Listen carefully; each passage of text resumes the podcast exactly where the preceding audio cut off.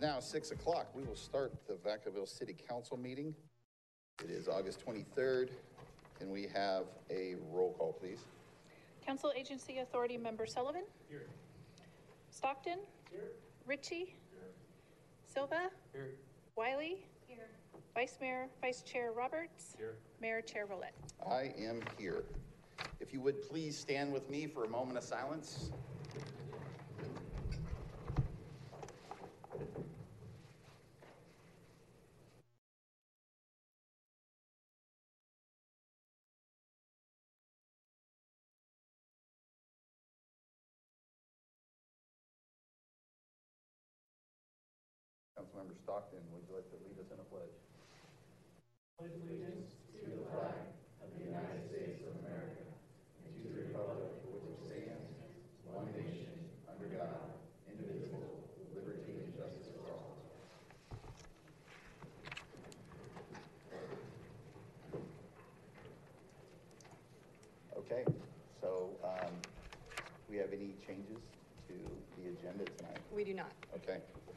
I will entertain motion.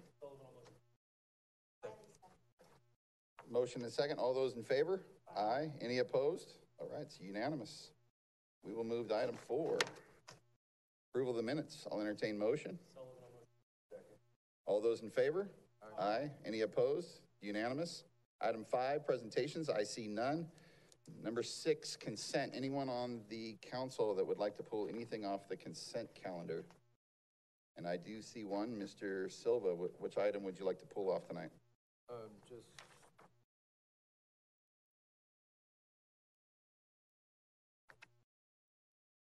Um.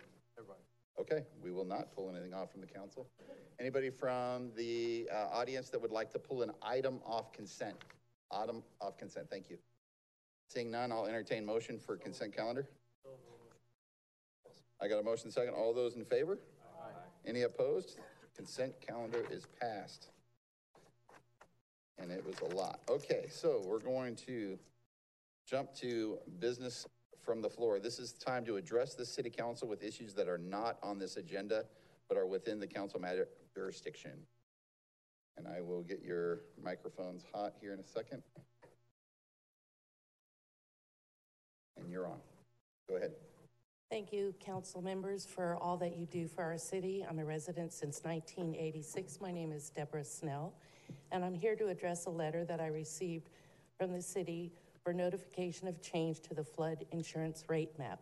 I have a big question on what number has been turned into FEMA for the rate map because the most important component to the city's long-term flood control plan, and I apologize for my breathing, I'm going in for surgery day after tomorrow. You're okay. Take your time. So, um, so the most important component in the city's long-term flood control plan for reducing the risk of flooding within the urban areas along Alamo Creek and around, uh, concerning the regional detention basin.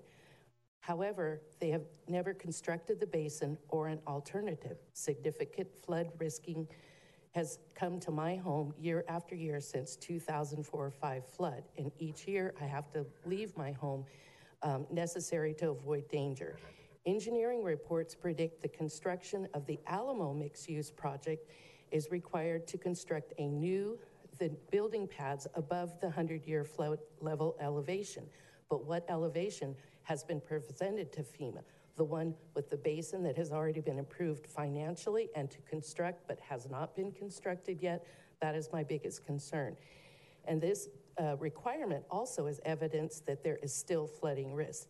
Even if the proposed on-site detention basin construction is maintained and the same engineering reports have an oxymoron in, on it saying that the project does not cause increase to the area. So hear me clearly. I ask that no increased projects happen until the original basin that has already been financially approved, regional detention basin is built. Thank you. Great. Thank you very much. I do have one more concern, if I may. It's Yeah, totally please. different. That's okay. The street of West crossing over Monte Vista took out the front of my car in 2013 and just four days ago spared the life after a collision with my son. And I'm asking if this city can put a light at West and Monte Vista. Thank you so much. I see, I see Mr. Burke writing that down. Thank you. Any other comments from the floor before I close it?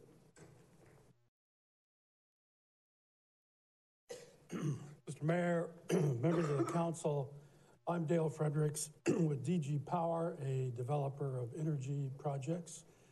Uh, Some of you served on the council a few years ago may recall that I began working with city staff on a battery storage energy project in this area.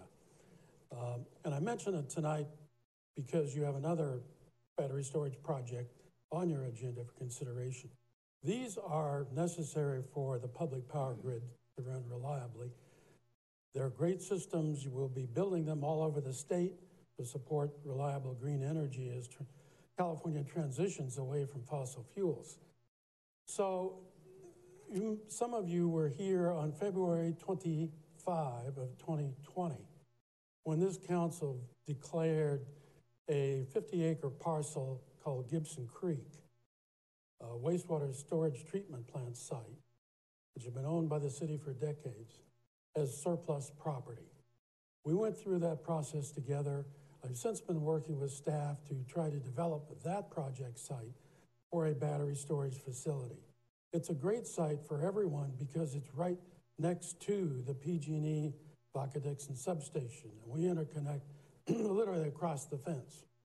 Um, last fall, we had asked the staff to bring to council an option to purchase for my company, to enter into contract with the city to purchase that site.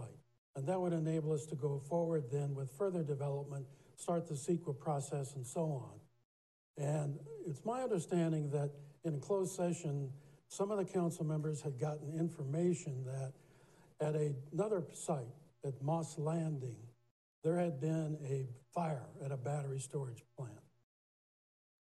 And it turned out, after further investigation on everyone's part, there had been an incident at Moss Landing, but it wasn't a fire. It wasn't a battery storage equipment fire. It was, in fact, a failure of some fire suppression equipment at that location. And it was misreported in the Monterey newspaper and TV that there was a fire. So we did a lot of investigation. I've been working with the owner of that project, the uh, Vistra Energy people who have not only own that, it's back online, they've expanded it. The state PUC has approved their project, the expansion of it, so it's perfectly safe. And I would be planning with staff and your all consent to bring this project back onto the front burner for consideration uh, on the option to purchase the site so that we can move forward with it. It's a, it's a larger site than the one you'll be hearing about tonight, although I think both of them will be very good for this city. Great, thank you.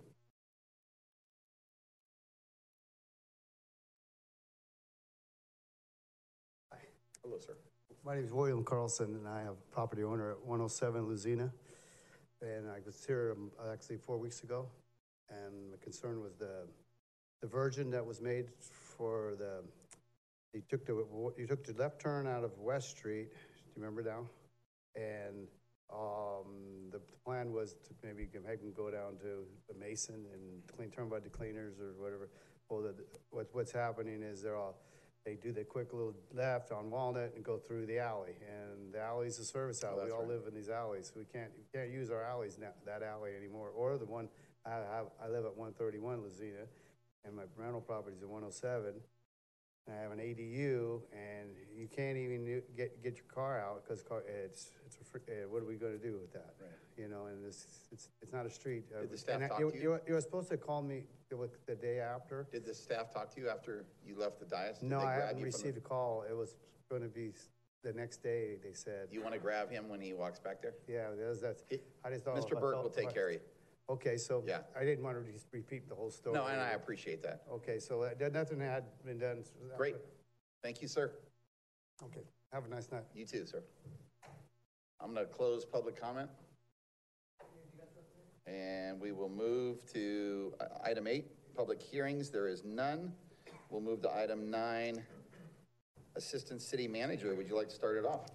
Thank you, Mr. Mayor and members of the council. This next item is a presentation on the northeast growth area and economic development opportunities through land use planning and a request to provide staff direction. We have Erin Morris, our Community Development Director, and Don Burris, Economic Development Director, to present the item.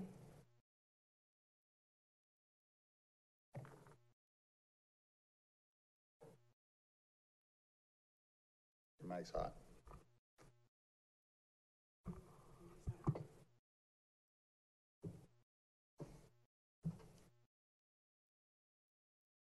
Good evening, Mayor Rowlett and members of council. My name is Erin Morris, and I'm the Community Development Director here. Um, and with me co-presenting is Economic Development Services Director Don Burris. Uh, we're going to tag team a bit in this presentation. So the purpose of tonight's item and the action for the council's consideration, uh, we'll start with a presentation from staff explaining the Northeast Growth Area and some background on this important part of our city. And then we're requesting that you direct staff to develop an action plan to prepare a specific plan for future consideration by this council and to initiate a zoning code map amendment to clarify the interim zoning regulations. I, promise the background will stay brief because I want to focus on the heart of the issue. But in 2008, importantly, the city set an urban growth boundary, which limits how far out the city of Vacaville is going to go uh, through sometime in the 2030s. So um, at, when we did our general plan in 2015, it looks at it looked at 20 years, and it thought, you know, what's going to happen in the next 20 years? Identified two growth areas that were really not expected to move forward with development um, immediately, and so they were sort of identified for future consideration. Uh, both of these growth areas, both the northeast and the east of Leisure Town, are within the urban growth boundary. Um, so uh, the thought was the thought at the time was in 2015, you know, the Northeast Growth Area will be a kind of a reserve. We're probably not going to need it. But some significant things have happened since 2015, and most notably the 2019 Biotechnology and Advanced Manufacturing Strategy. And as Mr. Burris will explain, and I think as a lot of you are aware from the media coverage, et cetera, this initiative has successfully attracted significant new investment in Vacaville uh, since it was launched. And frankly, it spurred a lot of interest in additional land development opportunities that would not have been able to be anticipated back in 2015. So as you all know, our city has three business parks. We have the Vaca Valley Business Park, which is approximately 400 acres. Uh, this is the site where Transwestern is building almost 400,000 square feet of biomedical and other um, new buildings. That's also where Polaris is. Uh, in that business park, we have approximately 40 acres that are unclaimed. In the Vaca, Vacaville Golden Hills Business Park, it is comprised of 640 acres. Uh, we have one thing, one big, big building under construction there right now, but this area is also running out of land. And then our third business park is the Interchange Business Park, 670 acres.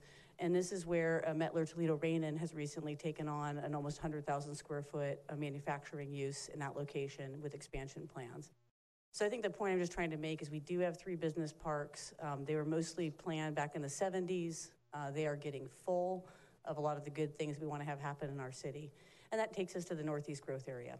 So it's 1,400 acres. Most of it un- is unincorporated within our urban growth boundary, although 600 acres approximately are in the city limits and are zoned.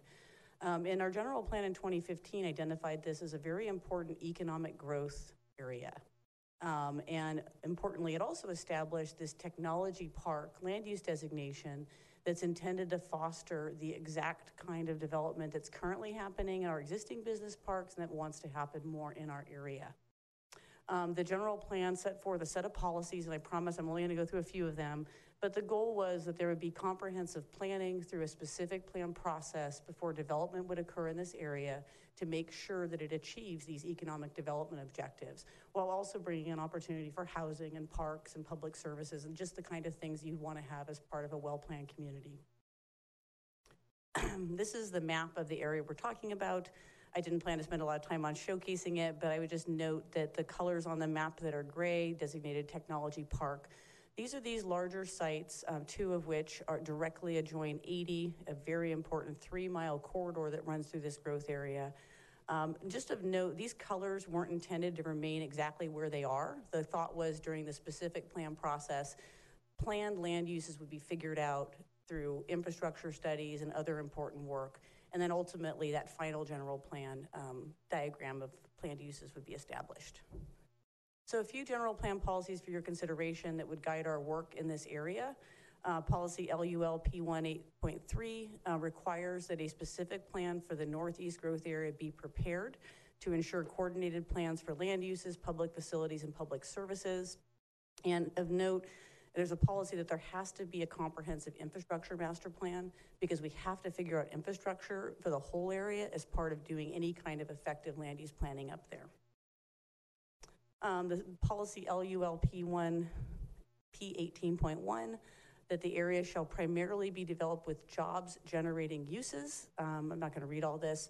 Mr. Burris here will talk about some of the jobs generating uses that we think could find a really good home in the area. Um, the other thing of note from that, though, is that there is a discouragement of residential uses getting out ahead of the jobs generating uses. And that's intended to be protective of these future technology park lands and making sure that they're able to accomplish what we want to accomplish with, with complementary housing to support that. And then I think probably the policy that's really at the heart of the Northeast growth area is that the technology park designation, which was custom created in 2015 for the Northeast growth area, is intended for these properties that are over 100 acres inside to facilitate large technology and business campuses. And our policy specifically says that they shall not be subdivided into smaller parcels for the purposes of developing several unrelated uses. So again, existing land use policy is very protective of the technology park because of some of the things it could do for our city. Um, on the topic of zoning, I mentioned earlier, we have about 600 acres of this growth area in the city, has city zoning. Our current land use and development code, which, which was just updated uh, this summer after 30 years, um, it allow has minimal zoning regulations for this area um, in recognition that in order for the area to be developed, we have to do the specific plan, and that's actually going to provide all of those detailed zoning regulations uh, for the 1,400 acres. And so that's part of why staff's recommending not only that you initiate a specific plan, but also that you initiate a zoning overlay is to just make it a little clearer to folks that come into the my counter, the planning and building counter, that while we have some interim zoning, there's actually important general plan policies that they should be aware of as they embark on whatever uh, they'd like to, to do up there. So um, I know that this council knows what a specific plan is because I was here with my staff a while back when I first started working here actually with the specific plan for downtown. But just broadly, specific plans are more fine grained than general plans and they allow the city to do things you can't really accomplish just zoning or high level general plan. You basically, we would be able to craft detailed development standards and implementation measures that would make sure that this area turns into what our general plan envisions. And so I have two slides, one's on opportunities and one's on challenges, but as we look at these together, some of them could be both. Um, a big opportunity that the Northeast Growth Area has is that it has three miles of I-80 frontage.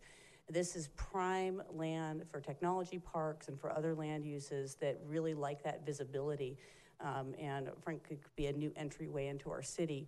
Uh, there's a lot of land up there, and that's one of the challenges. It's also one of the opportunities. There's plenty of space for lots of different things to happen. Through a specific plan, we would ensure that the things we want to have happen happen and that complementary things can happen too. Um, the plan does envision um, housing, but again, it's a timing factor, hopefully behind the um, economic development items. A specific plan provides a great opportunity for collaboration with property owners, people from the business community, the community at large, and other stakeholders to make sure that the resulting plan is really embraced by everyone. And then I'm going to go to the challenges. Um, there's a lot of infrastructure study to do. This area does not have sewer. Um, it has very, very um, deficient roadway infrastructure. Construction of things up there will require freeway interchange upgrades. I mean, water system upgrades. It's going to be very extensive. So that's just one of the things that has to be tackled as part of doing the specific plan. Um, another factor, um, if the council will recall, you just updated the AB 1600 fees. That did not include fees for the Northeast growth area. So the thought is that part of the specific plan, a companion effort, is to establish impact fees. So when people build things up there, they're paying their fair share toward constructing these infrastructure projects. Um, a concern for the specific plan is that piecemeal proposals in the interim could compromise our final outcomes. And then lastly, it would not be fair to be here before you without acknowledging that if we move forward with a specific plan, we have to figure out how we're going to pay for it. That's always a consideration for land use planning activities.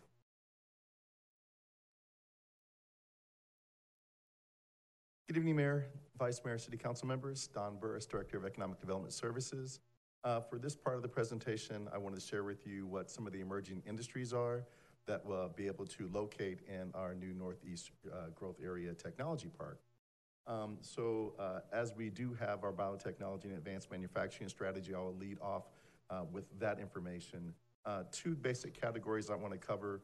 One would be life sciences, and the next would be industrial. I know we have not talked much about industrial biotechnology, uh, but that is one of the in, uh, industry segments that is exploding right now and is a new opportunity for us with our strategy as well. Uh, so in the life science area, um, advanced biomanufacturing is, is one of the categories as well uh, that's been expanding all across the world globally, not just locally. Um, what we have are many, many biotechnology companies um, that are primarily located here in Northern and Southern California and on the East Coast in Boston and New York. Um, a lot of the companies now are virtual, uh, so they need production facilities. We very well could be in three different parts of the country working on, on, uh, on science and technology collaboratively doing that research. But the need for a production facility is, is what's really driving some of the demand in the industry. Um, also driving that demand would be uh, a, another product, which um, I think you're all familiar with, um, contract manufacturing organizations. So those organizations that actually produce product for companies, not just biotech companies, but companies in general that do not have their own manufacturing facility. So we uh, have had a lot of interest from contract, contract manufacturing organizations to locate production facilities in Vacaville. Why is that important for us? The contract manufacturing organizations will hire primarily biomanufacturing technicians. That, are, that is the, the main workforce that Solano College is producing for, uh, for the region. Um, it, it is 100% placement, and Councilmember Silva, you know, I'm sorry that I'm stepping in your area, but our community college actually has 100% placement for our biomanufacturing technicians. We're not looking at uh, attracting industry where there needs to be PhDs and masters, and we're not doing research and development. We're doing pharmaceutical production. Um, the next area is cell and gene therapy, um, which again, our community college has created the first certificate program in the United States to produce those graduates who could also work in those types of facilities. Um, the next area would be vaccine development. We've been in contact with our own federal government about becoming a repository uh, for vaccines and for vaccine development uh, through the BioMADE program and others. And lastly, medical medtech industries, which um, translates into uh, like wearable devices, medical device technology. Um, to give you a good idea, uh, if you have seen the commercials, um, there is a product called Libre. It is a wearable device for people uh, that suffer from diabetes. It's a little disc that goes on their arm. That would be an easy example of what a medical device could be. Uh, industrial biotechnology. So these are bioindustrial products. What are bioindustrial products? So that would be cosmetics, flavorings, fragrances, and even something as simple as vegetable oils. Um, that industry itself is actually exploding right now. Our federal government has created a federal program called BioMaid to encourage the development of bioindustrial products all across the United States. They're looking for 13 centers of excellence uh, to promote the production of these products. And then last, bioenergy products. And I think you all might be aware of some of those um, bioenergy products. Basically, biofuels that could be made from products such as algae or um, harvest uh, residuals from harvesting crops and, and, even organic waste. So these are the emerging industries uh, that are prepared now, that are prepared to really explode. The problem is where? Where do they go to?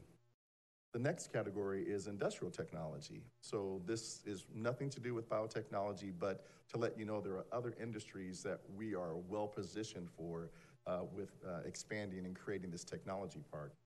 Um, so robotics companies, biometrics, augmented virtual reality products, and 3D printing production. There are companies right now in the United States looking for 3D printing production locations. I know it sounds crazy, but we can actually 3D print homes uh, it's, it's beyond our imagination what this technology does now.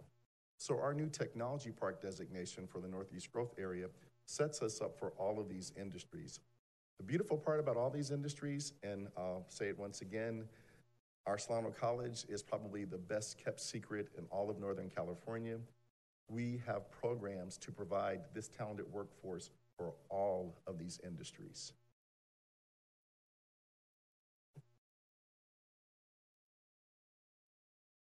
We've reached the conclusion of our presentation, um, and we're very much available to answer any questions you have. The recommendation is that you direct staff to develop an action plan to prepare a specific plan for the Northeast growth area, and we'd bring that back to the council for further consideration and direction, and that you direct us to initiate a zoning code map amendment to clarify the interim zoning regulations in this area. Thank you. Great, thank you very much for the presentation. I actually, uh, I'm gonna open it up to the public, but before I do, so I do have an issue, and, and I need you to fix it tonight for me. So we were going to have the battery powered folks come to us a month ago. For whatever reason, it got pushed off. Now it's sitting behind tonight's item. Um, and I've, I've been open with you, been open with Erin. Um, I'm sitting here tonight and I don't have enough police officers policing our streets. I don't have enough firefighters in our buildings. And we are under a huge demand to get folks come to Vacaville and I need to find monies to do that. That being said, I've sat up here and I've screamed that, hey, this is fantastic. This is a turning point for Vacaville. Biotech is going to be amazing here in Vacaville. It's going to be what puts us really on the map. So my issue is, and I want you to fix it, is I need to figure out, I want this, this battery storage place. I want to move this forward too, but you have to tell me tonight how we're gonna do both, at least so we can listen to the folks. Because there's a lot of money to be made for the city of Vacaville with this battery storage facility. And if we sit on it and I don't see any growth in the next fifteen years, then we lost a lot of money. Now, if we put it there and we lose biotech, we lost a lot of money. But we got to figure out how we're going to make that work. And we, I don't want to cut one out tonight for another. I want to say, let's try to look at both of them. And if we can make that motion tonight, that's something I would be interested in making. But I want to make sure that we're looking at both and not cutting one out over the other because I don't want to lose money if we can get money. It'd be easy if I had a magic you know, ball right now and said, oh, okay, I know someone's coming in for biotech, but we can't promise that. And I know people are saying that. I, I know that. And I'm excited to hear that. It'd be great if they were already here or if they had already purchased the land. But I have someone saying, hey, you know, we have something that we could put up and possibly take down and give you a lot of money while you're waiting for this whole thing, because this is going to take a long time. I've watched these things grow. It takes a long time. So while we're sitting there, let's make some money. Okay? And I, I want you to figure out how we can make that motion tonight, because that's the motion I'd like to make. I'm going to open up public comment.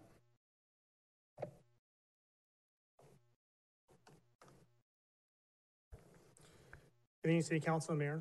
Um, Appreciate your words real quick, Ron, but uh, still going to give my speech tonight. Uh, First, I'd like to say thanks for allowing me to speak tonight. My name is Kyle Swarns, and I'm a field representative with Carpenter's Local 180, representing roughly 2,000 members in this region. I would like to ask the council to please have staff include battery storage when they prepare a specific plan. We all know the energy crisis we face with rising costs and electricity bills, power outages because of the lack of energy, Lawmakers are working on legislation to make sure these types of projects are included in the cities, with the most recent bill being AB 205. As a state, we are heading in that direction. I'm asking the council to please direct staff to include battery storage in this specific plan that they're going to be proposing to you in the near future. Thank you for your time. Thank you.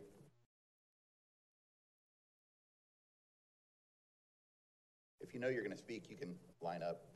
Three minutes goes quick.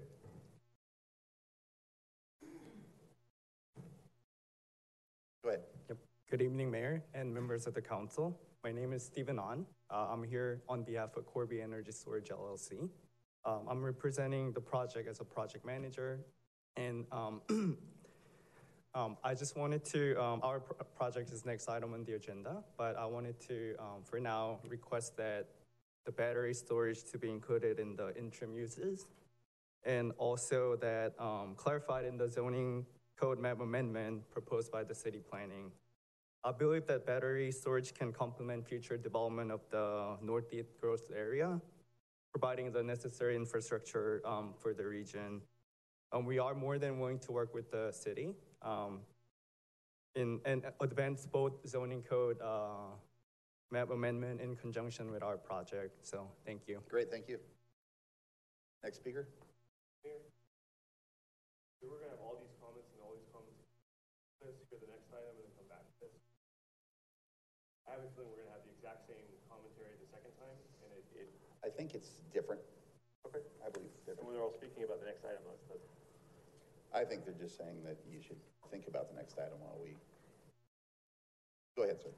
Good evening, Mayor and City Council members, and thank you for uh, the opportunity to speak. Uh, My name is Martin Fitch. Uh, I represent the owners of a 40-acre parcel in the Northeast Development Area. Uh, It's on Weber Road. It was purchased by my dad and his partner in 1976. It was an airport. I don't know how many of you are familiar with it. For a time, the uh, glider operation operated out of it. And the airport was closed in 1993. Uh, And since that time, the property has basically sat vacant. Uh, in the middle 80s, my dad and his partner, Duncan Miller, uh, purchased in advance water connection rights. We've now been waiting for 40 years, almost, for the opportunity to hook up, but there's no water there. And uh, I don't think we can wait another 40 years. So I'm hoping that this project moves forward. Uh, we, we would like to sell our property and see a higher use for the property. It, it has been zoned and it is in the city limits and it's been zoned industrial the entire time, yet it has sat there vacant. Uh, We currently have an interested buyer, uh, and it's, you're looking for more money. The property taxes on this one parcel would probably increase as much as 20-fold. Uh, It would make a significant difference. Uh, If the buyer were able to develop it, it would also produce jobs. And we believe that it should, until we get to the point where you've got active technology park happening, if an interim use can be found that would benefit the person with the use, benefit us as a seller, benefit you as a city to increase the value of the property out there. And if it could be developed as an interim use, and what they're proposing is a flat uh, construction storage equipment yard, no buildings. Doesn't require sewer. As you have been told, there is no sewer, there is no water. Uh, But we do have electricity on this parcel, and they could do what they want to do, and they could, uh, Need you to wrap up. and they could return the property to you for technology park usage uh, when the demand was there. We've Perfect. had Thank you very much. no offers. Thank you. for Next, next park. speaker. Thank you.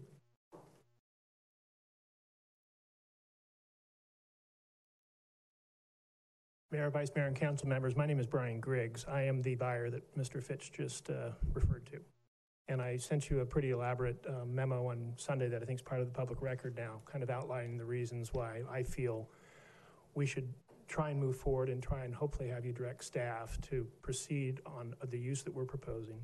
It's a use that's zoned currently. It's not in conformance to the general plan. We fully support the vision of the general plan, what staff's talking about long-term. It's kind of unique in that we can do relatively minor improvements to the property. And then when it's time to leave, those tenants will leave. We'd hope to be part of the new business park, part of the new biotechnology park. And I just don't, our concern is that time would run against us if we have to go through a full zoning code amendment. And that process is a lengthy amendment, I mean, at least lengthy process with various, you know, requirements of legislation, different levels, different approvals.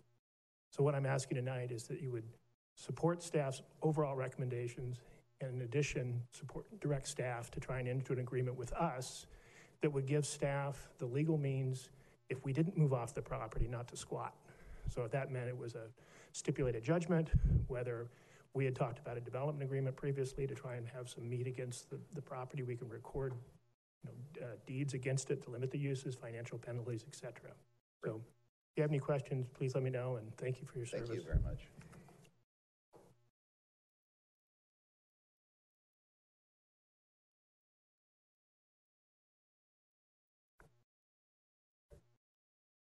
Turned yourself off. Yeah, that's okay. much. I'll be brief. Um, I, I think, I, my name is Gary Tierra. My partner and I own property in the, uh, in the areas that we were speaking of. Um, we farm there currently. Um, and I think, I think staff made an excellent presentation. I would just add and suggest that uh, battery storage um, would actually be more of a marketing tool and benefit um, the, um, the sales pitch that the city is giving for technology park and everything else because with the initiatives both on the federal and the state level for clean energy, green energy, but more importantly, when, when the technology park builders come, one of the questions they're asked, or the homes, residentials, you know, where's my power? If I'm, if I'm going to put in an elaborate technology business that's going to require constant power, I, I don't want to be subjected to brownouts and rollouts. And so I think battery storage is probably additive and um, a good marketing tool for, for, for what staff wants to do. Valid point. Thank you.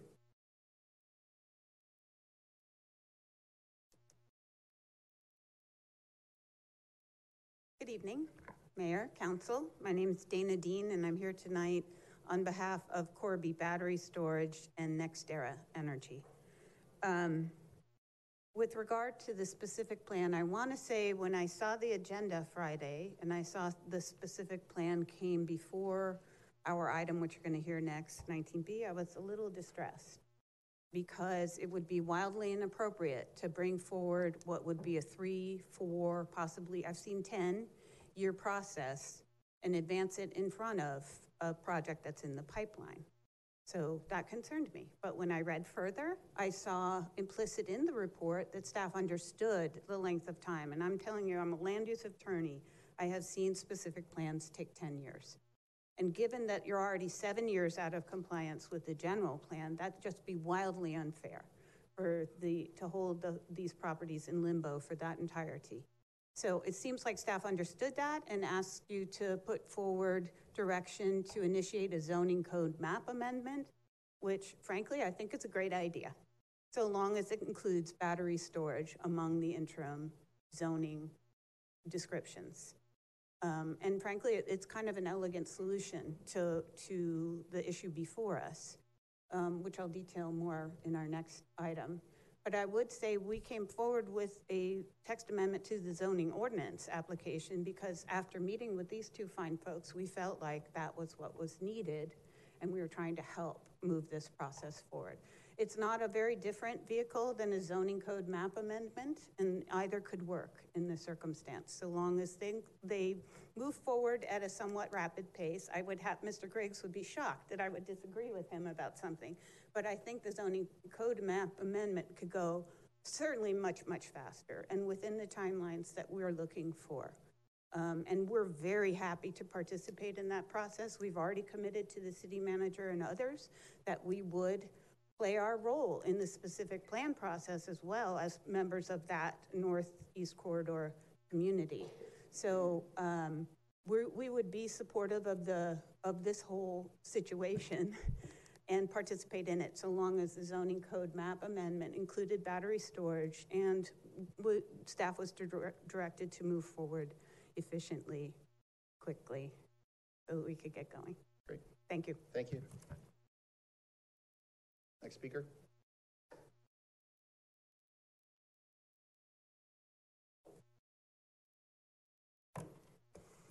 Good evening, Mr. Mayor. Uh, my name is Mark Wheeler, I'm sorry, and Vice Mayor and council members. Uh, my name is Mark Wheeler, a Vacaville resident for 20 years or so. I don't live here now, but I've been in the, in the area for a long time. Um, I'm with Kiewit Infrastructure West Company. We're a heavy civil uh, construction company based in Fairfield. Um, we would be the general contractor on the Corby Batteries um, project. Uh, Kiewit's a union contractor. Um, we have strong ties with local unions, with the uh, laborers, the um, carpenters, and the um, um, excuse me, and the um, electricians and the operators. And um, we've been doing work in the in the Northern California area for uh, since the '60s when we built the BART tube going underneath the the bay. Kind of a cool project. Um, since then, we've done a lot of heavy civil projects in the area, such as um, residential and commercial site development projects, water, wastewater infrastructure, and uh, bridges and roadways. A large percentage of our workforce, our craft workforce, lives in the uh, Fairfield Vacaville corridor here. And um, uh, due to its central location for, for the whole region, um, historically, our workers go where the work is and um, that's a that's a hardship on a lot of our workers. And um, when you get a project like this in our backyard that um, that we can go do and we can we can help our workers work close to home and improve, their quality of life, it's a big deal for us.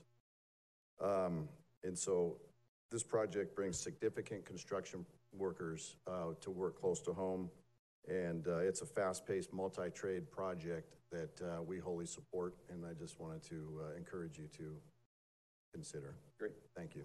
Thank you. Good to see you. All right, I'm going to close public comment. I'm going to bring it back. Hello, Mayor and all. Um, I'm Brent Wolf. I own a house directly across the street from this proposal.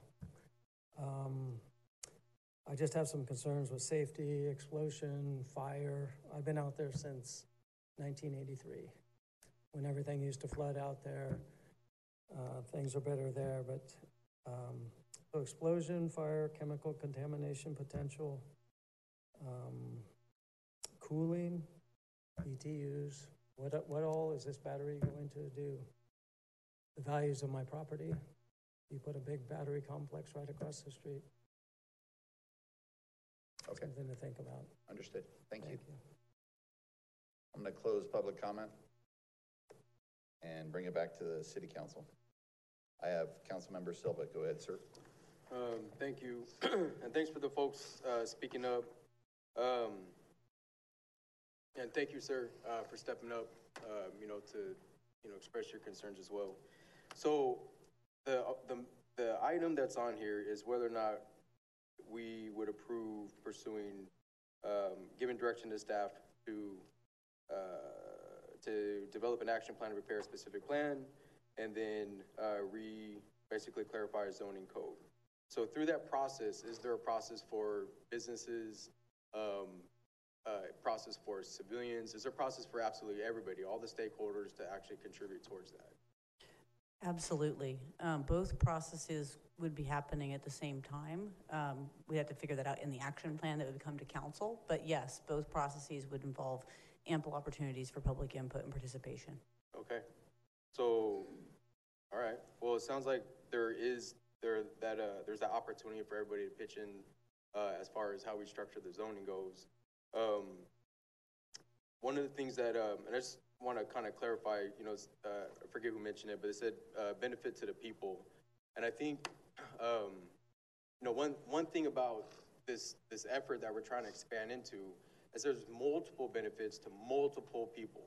Uh, and not just for uh, a one-time job, but ongoing jobs, continuous, uh, continuous employment. You know, a lot of folks, they talk about equity and whatnot um, to the point, like, it's kind of overused, in my opinion. Not kind of, it is.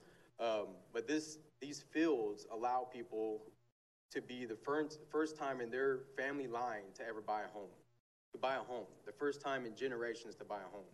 And that ongoing uh, opportunity to build that generational wealth is really key. You know, we see, I, I know there's different things going on, um, stuff, uh, you know, I hear little different rumors are, I see people tour our labs at the, at the college. Um, but uh, I, uh, you know, things are moving. Maybe they're not moving fast enough for a lot of folks, uh, but these are opportunities that people are using real money and investing um, into something that may be coming right away or maybe taking a while to come through. Um, but the fact is, things are moving, and for years they may not have.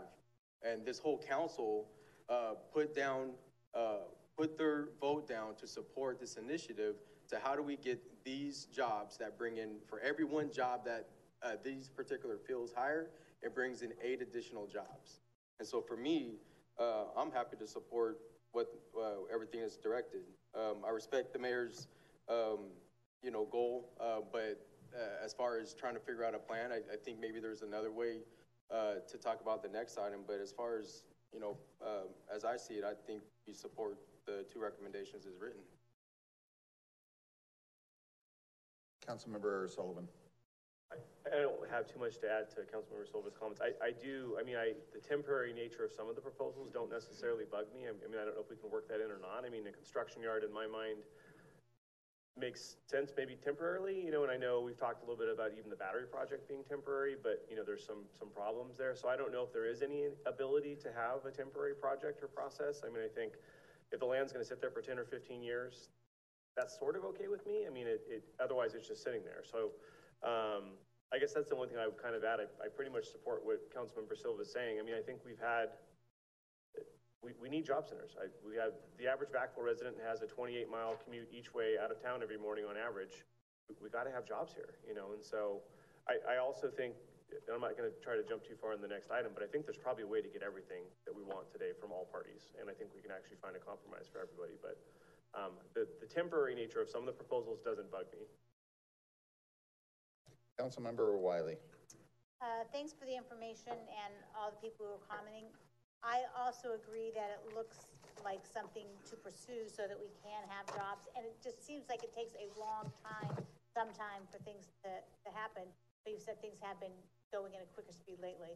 But I do feel like if we are voting on it, we need to include the language to say, uh, including battery storage, just so it doesn't get, uh, lost before we talk about the next item. Councilmember Ritchie. Thank you, Mr. President. All right. Almost better now. okay. Thank you for the presentation. Um, so I'm still losing my voice, so sorry. Um, President's amazing. I, I think Silva really hit on the, the topics of like really what I was thinking about, like kind of being, we all took a kind of a unanimous vote here to make sure we look for the future, not just for the now. And I, I really think that advancing the initiative that's written is, is important, but I really liked, you know, Brian's presentation of like the interim use. And so I had the conversation with staff today in regards to the usage of the property, right? There's certain things that are fixed to the property, like building a hotel, something that's a fix, it's not gonna be movable. If we do need that site in say ten years of forward progress, of every day we try to make that site better for the technology park, any usage that we can, that we can have, like a a development agreement where, hey, they go into an agreement, a business arrangement. You can use the site for subject purposes, but at some point in time, that zoning will expire as long as both parties are amicable. I think it's awesome. So I think we should really look at all opportunities for anyone that wants to use the, the, the zoning under the scope of the general plan that, we, that we're hopefully going to approve to really go forward and produce income, produce jobs in the interim, as long as they have an understanding that they can go to a development agreement and they will be a kind of sunsetting of their business on the site. So therefore, the major goal of having a technology park could be produced. Um, I you know the conversation I had, that he's, Silva has talked about, I had earlier, you know, the, the amount of square feet that you can build, I guess it's bare now, like an Amazon warehouse. They can do a whole warehouse now for a hundred thousand square feet. It might take six workers. So I want to make sure that the, the in usage of that park doesn't have a 200,000 square foot building. that technology could only have five workers. I want to make sure the technology park can serve thousands of people. That therefore it brings like a tree. You have a thousand workers of every level. Then therefore you have all these auxiliary companies that come to serve those people, like restaurants, hotels, gas stations, cafes. It's, it's that technology park is not just going to be just techie people. It's going to bring life to the community and then housing across all spectrums. So I think it's important to really do this and make sure we have the interim usage. Understand that everything takes time, but let's make money during the interim. But where we can do that makes money during the process, we should go for. But we need to make sure that the master goal is written down in the general plan. That at some point, you need to adjust or get out of the way. But I think the major use is, I want to make sure there's jobs that Sil was talking about, where therefore, like, on that site, per acre, you might be able to produce three thousand jobs, as opposed to three, if it's a, a warehouse with technology. So I think the overall goal needs to be met. Sorry, my voice is not. Thank you very much. Councilmember Wylie. It was a little difficult to hear, but I, I don't want to just say, oh, interim use, everything interim use, because then you've got everything booked up, and then the people or the companies that look at it say, well, where, where's the property? So I want to really be careful about what interim use is used and the requirements to set that up. Thank you, and, and I agree with you. And so I want you, or city attorney, to help me through this motion. So I'm gonna motion that we start the process. Are you gonna wanna jump in on me? I did, I wanted to share some information with you, Okay, please. that's okay. Um, so as part of our due diligence to make sure that we could provide you with, with the best information, the best recommendation, we did take the opportunity to reach out to, uh, several of the developers that have reached out to us to talk about developing this new technology park for us. Um, I, I, um, won't read all of the information that they provided to us. We did kind of a small focus group with, uh, Cushman Wakefield, uh, Newmark and CBRE. Uh, so to address some of the comments, um, when it comes to the technology park, uh, I will give you this one part of the, the quote. Um, your assessment is correct that a cutting edge technology park is needed. Uh, demand, uh, continue, will continue for years to come. Uh, collectively, we can tell you that we desperately need a new technology park as of yesterday. Um, the Bay Area is out of land. Vacaville not only has the best location and the most amount of available land, you have the labor here and the pipeline to continue to develop more talent. We wholeheartedly support your efforts in the Northeast growth area and are willing to partner uh, in your efforts to identify and recruit the best companies to Vacaville. Fantastic. Um, so one of the things they shared with us as well is um, when it comes to the battery project, which I would share in our next presentation, but since we're actually discussing that at this moment, is that they do not believe that that battery project at that site is anywhere near an attraction to bring in the type of companies that would be interested in being in a cutting edge technology park. So to be very clear from us, from a staff perspective, we are absolutely in support of a battery project. We're just not in support of the use of that particular piece of property. Okay, I, I appreciate that. I'm still going to, um, ask, or I'm going to make the motion and you guys can make sure that I'm saying it correctly. Like to move this forward. I'd like to start looking at a specific plan out there.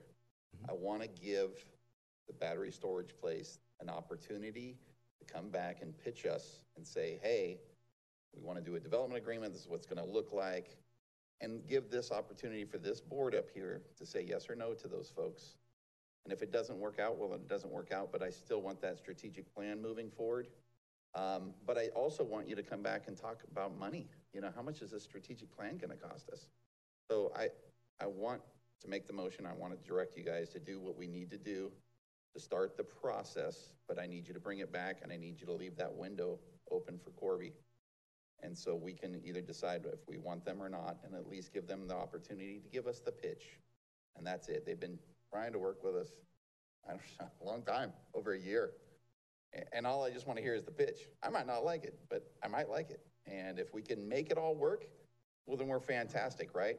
If we don't do it and it's dead dirt sitting out there 15 years from now, I'm gonna call you, Don, and I'll be like, ah, Don, what'd you do? So that's my motion. Are you good with my motion? So if I can just clarify, Please. you're moving the staff's recommendation forward with consideration, with direction to um, consider or include a battery storage option in the zoning map amendment? Sure. Is that, does that And I want to work come for back staff? the amount of money this gonna cost. I would, I would propose we further clarify in the specific plan and zoning map amendment components. Because we should Okay. be looking at it across the 1,400 acres and within the 600 that we currently have in our city limits. Okay, perfect. We're good? Do I have a second? I need to clarify some of your points you made. Sure. So you just stated that a battery storage place would compromise our ability to recruit businesses to the area, is that correct? You turned it off. Yes, that is correct. So why would we want to put something that's going to compromise our ability to implement our, one of our key priorities? I don't understand that. So Um, number two, it also, if I'm also correct to hear that we're not, um, there is benefit and merit to the, to the battery storage project. Are there other places that this could possibly go or that the city can engage and collaborate to see where they can go rather than this particular site that doesn't compromise one of our key priorities? I- I believe so. Um, um, Several weeks ago, the city manager asked staff to put our heads together and try to find uh, alternative locations so that this site would not be a site that interrupts what our city's goals and objectives are, so. All right, thank you. So I, I want to help Councilmember Silva. So if we go with my motion and get it passed tonight, and a battery storage place wants to go in, they can't just go in. They have to come see us all, and we can shut it down. Mm-hmm. Or we can move it forward at that point. But tonight, I'm not authorizing the battery place. I'm just saying, give them the opportunity to come back to this board and say, hey, here's the opportunity. This is what we'll give you. We'll give you millions and millions of dollars for two years, and then you can pull it. They could do anything they want. But if we don't let them have that opportunity, then we just shut that door. And again, that door can just remain vacant. We don't know. We, I watched five, I've grown up here. I've watched 505 remain vacant forever. And now it's flourishing great, but we don't know what's going to happen. We're watching inflation go crazy. And if I can make some money, again, while I'm waiting for the strategic plan to develop and for these folks to start to come in, let's make some money. Let's put public safety back to work. So that's why I'm making that motion. Can I get a second? Can I uh, help the council and the mayor? So based on those comments, um, we have, uh, we talked about wasting time because they've been going on it. So if we don't want to waste anybody's time, why would we approve that now? The other point is that it sounds to me, that's why I asked my question earlier, if anybody can be involved in that particular process when we talk about the strategic plan, and they can. So it's, so to say that, hey, we're gonna be able to put this in, uh, now, uh, to me, seems like it's a waste of time versus looking at other areas. Okay. So that's my, Do I, that's do I have a second? Gonna die for a second? Okay. I'll, I'll have, uh, all in favor? Aye? Do- Is there, on a question, you, you want me to restate the motion? We're, all we're gonna do is move forward for that strategic plan to get started. We're gonna leave an opportunity for the battery storage place to let us, let them come pitch us one day. It might not go through, it could go through. Either way, we can take a look at it, but it gives them an opportunity instead of shutting the door and saying, we don't want you tonight. So the motion's been made and seconded. You wanna do a roll call vote? It seems split. Okay. Councilmember Stockton? I'm here, there, bitch, yes. Uh, Councilmember Ritchie? Yes. Councilmember Silva? No. Councilmember Wylie? Yes. Vice Mayor Roberts? Yes. Councilmember Sullivan? I guess, just, I don't really understand what's happening with this item and the next. and, I mean, we're getting the pitch right after this, so I'm confused, but I, I guess, yes. I mean, I, I don't know. The order here is weird. Okay, and I'm yes, I think I'm last. So that item passes. Thank you very much. And we'll go to item nine B. Thank you, Mr. Mayor, members of the council. This next item is a resolution denying a request to initiate an amendment to the Vacaville Municipal Code to create a technology park zoning district for the development of a battery energy storage facility. And we have Erin Morris, Community Development Director, and Don Burris, Economic Development Services Director, to present this item. Thank you, Mayor Rowlett and members of council. Uh, The action before you is a merit hearing to consider whether to support an application to um, create a zoning ordinance um, that amends the technology park designation to allow battery storage on a vacant parcel of land, 160 acres in size, located at the southeast corner of North Meridian and Midway Road. This is a vicinity map. I think we do know the area we're talking about, but the yellow star shows where we are relative to the rest of Vacaville. I'm gonna skip that slide because I already covered that one. Uh, this shows the area zoomed in with the 80 bifurcating it, and the project site is shown in blue on the left along Meridian Road. And this shows the general plan land use diagram with the site highlighted. Uh, the site is an approximately 160 acre site, of which 102 acres is, is designated for technology park. So the request before you is to create a technology park zoning district to allow battery storage as a permitted use and to create development standards and regulations for battery storage. Uh, the proposed project that would come out of this is a battery storage facility with ancillary equipment located on land designated for technology park. It would take up 24 acres of the 160 acre site, uh, so 24 acres of the 102 acre part that is currently designated for technology park. It would result in construction jobs and then ultimately one to two maintenance employees would work there um, once the construction's completed. This is an aerial view of the site thanks to our media crew. Um, it is currently farmland. This shows you the, the site where the battery storage would go. And this is the aerial view now of the battery storage facility um, at that corner. And this is not this facility, but this is an example of what a battery storage facility looks like when implemented. Again, it'll be different because the technology keeps changing, but this was our, I'm just trying to give you a pictorial. So the proposal from the applicant, again, this is the merit hearing. If this is not a decision tonight whether to approve or not approve the proposal, is whether or not the council wants to entertain it um, and allow them to move forward through a process. So they're proposing that the battery storage facilities would be allowed by right um, and also minor telecommunication facilities and then agricultural activities would be interim uses. They're proposing as conditional uses to go through a discretionary review process um, any battery storage facility that does not comply with the standards they're proposing, uh, major telecommunications facilities, and any uses that are allowed in the specific plan.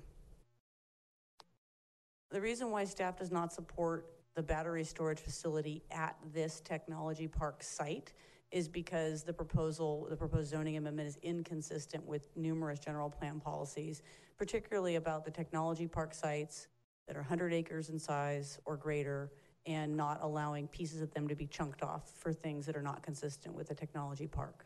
And I will not belabor this point, uh, but essentially the key issue that planning, the planning department feels is that this battery storage would be happening on a premium location and it could happen elsewhere within the Northeast growth area. Uh, there's 1,400 acres that are not this particular site. And now I turn the presentation over to Don Burris. So um, once again, uh, as far as um, the uses in the technology park, uh, this definitely supports our biotech and advanced manufacturing initiative. Um, we would not like to remove land from the technology park, uh, which is what this um, request would do. Um, it doesn't help with our future planning uh, for how to utilize the technology park. Doesn't advance our goals uh, to actually bring in high value jobs um, uh, that create uh, a huge economic impact. Um, I've done economic impact analysis on some of the projects that we're currently uh, in conversation with.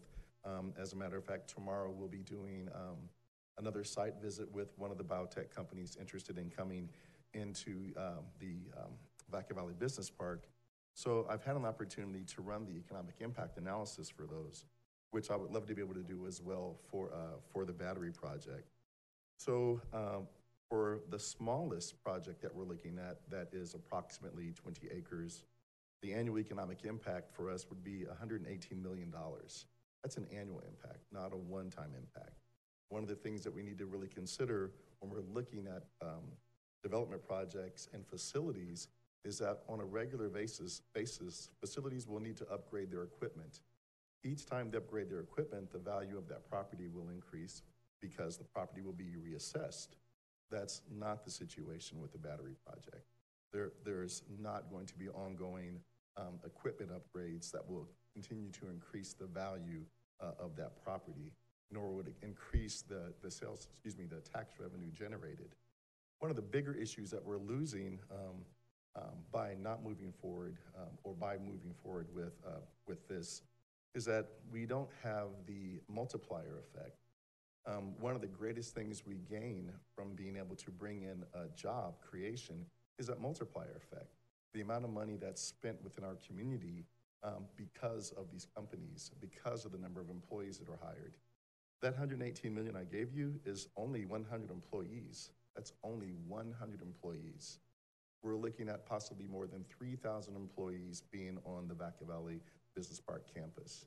so just wanted to put that in perspective. Happy to run the numbers as well for the Corby Battery Project uh, so that you can see what the actual economic impact will be.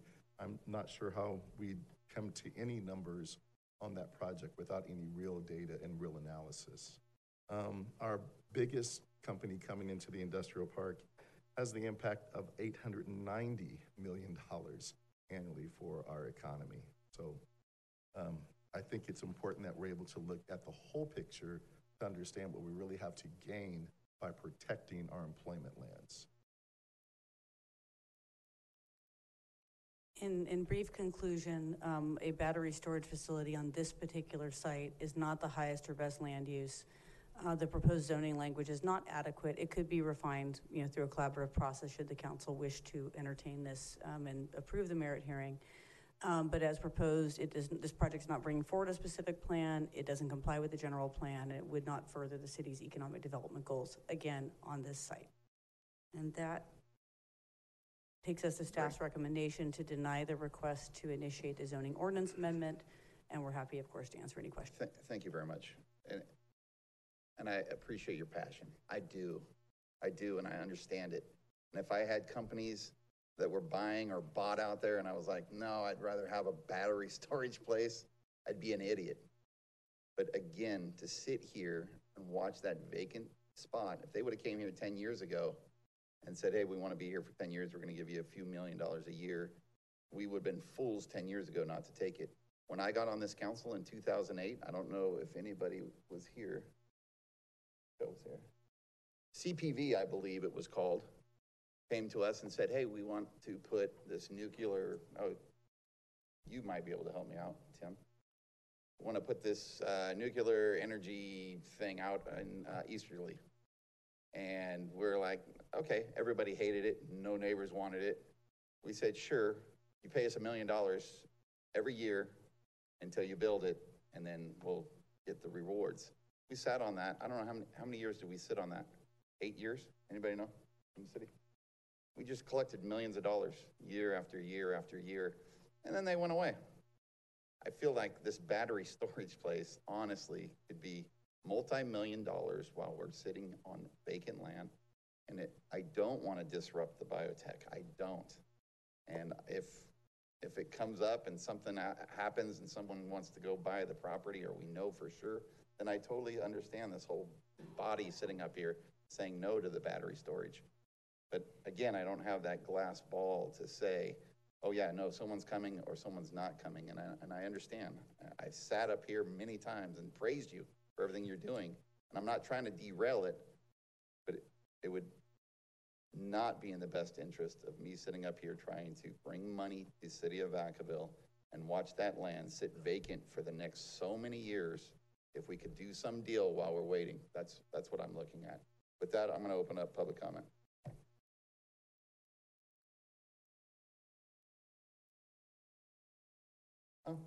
On up.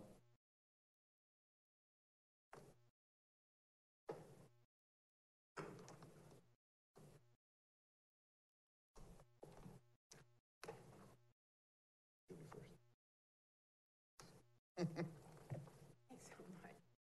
We, we, we do have copies of I'm the- starting, so. Of the PowerPoint, especially for this gentleman with the hat. We can make sure they get it. And I'm not sure, who do we give direction to about advancing the slide? Next slide. Thank you. Okay. All right. Thank you so much. I believe we have 10 minutes. We'll do our best. My name's Dana Dean. As I mentioned, I'm here tonight on behalf of Corby Battery Storage and NextEra Energy.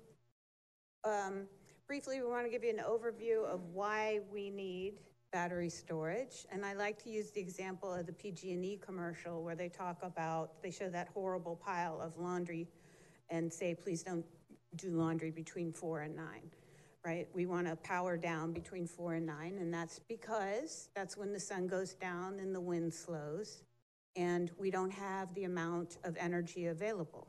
Well, guess what? Battery storage helps with that.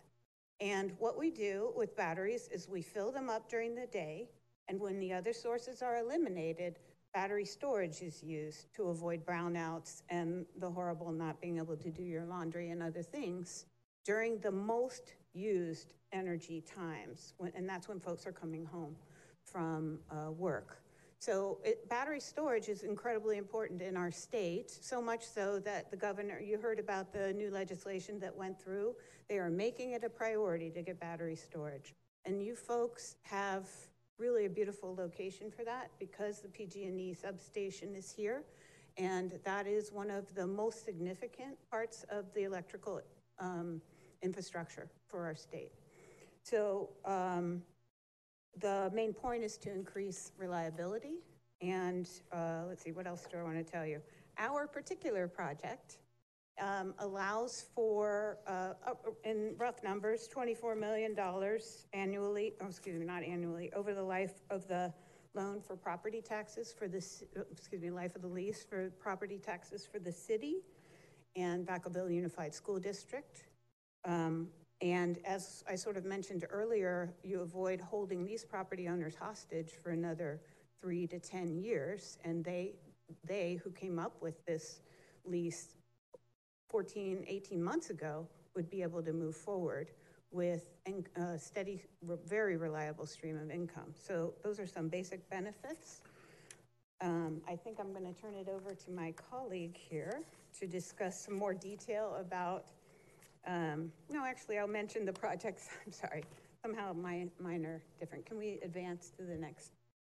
Okay, here's where we are. Staff's pictures are a little different than the ones you're going to see from us but um, we're proposing to take about 24 acres, 16 of which would involve the batteries themselves, and about eight which would be for landscaping and um, shading of the area.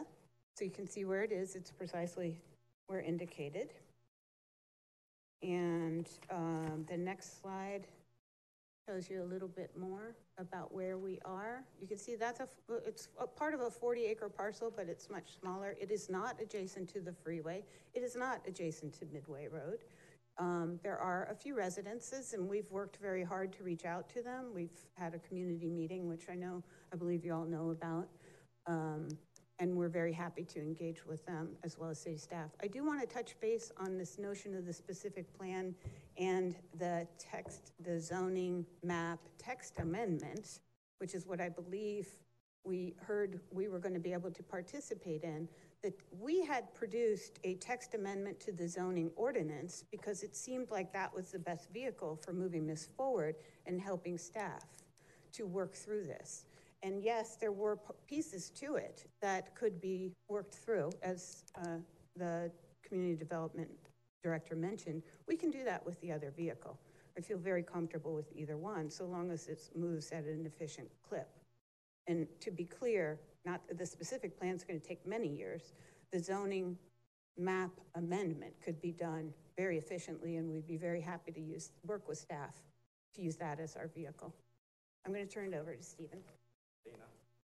So um, like Dana mentioned, this slide basically shows you why we picked this location. Um, it is basically away from a high density residential area and also it's um, directly adjacent to uh, PG&E's uh, Vacaville substation.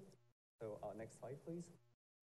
That's important because um, in order for battery storage projects to be effective, it needs to be uh, located close to substations based on our research, the PG&E's um, Dixon substation is the only high voltage transmission substation within 50 mile radius. So that's why we purposely picked this location. And this will help um, improve the grid reliability for the region. And before uh, I move on to next slide, I'd like to make a quick uh, correcting comment. Um, so we do have plan to augment our batteries over time. So our property value will not go down. And um, that $24 million Dana mentioned is for the life of the project. So I just want to make that comment. Um, next slide, please. So um, I'd like to also highlight um, our state-of-the-art um, fire safety program. So as a company, we take fire safety very seriously. So we make sure our battery uh, storage projects are engineered to meet the highest standards of safety, and also fire protection to minimize risk. We do this by um, owning, up, owning and operating our own assets over time, which allowed us to collect um, data, which we continuously use to improve our um, design. We also have um, system to monitor batteries from the on-site and then also, also 24-hour um, control center in our headquarters, so we can shut it off from um, our headquarters as well. And we also make sure that we go on um, rigorous industry testing for uh, fire safety procedures. And we also try to equip all our battery containers with cooling systems, so all our batteries are operating at um, ideal temperature range. And um, we are also looking forward to uh, working with the first responders and fire officials if our project do move forward to, um, I guess, design the facility that meet or exceed fire standards and be able to design um, appropriate emergency plan for the first responders. Uh, with that, I will hand over to Deandra Cass. Hello, thank you for your time. Uh, my name is Deandra Cass. I'm with NextEra Energy. I'm the environmental lead for this project. Go to the next slide.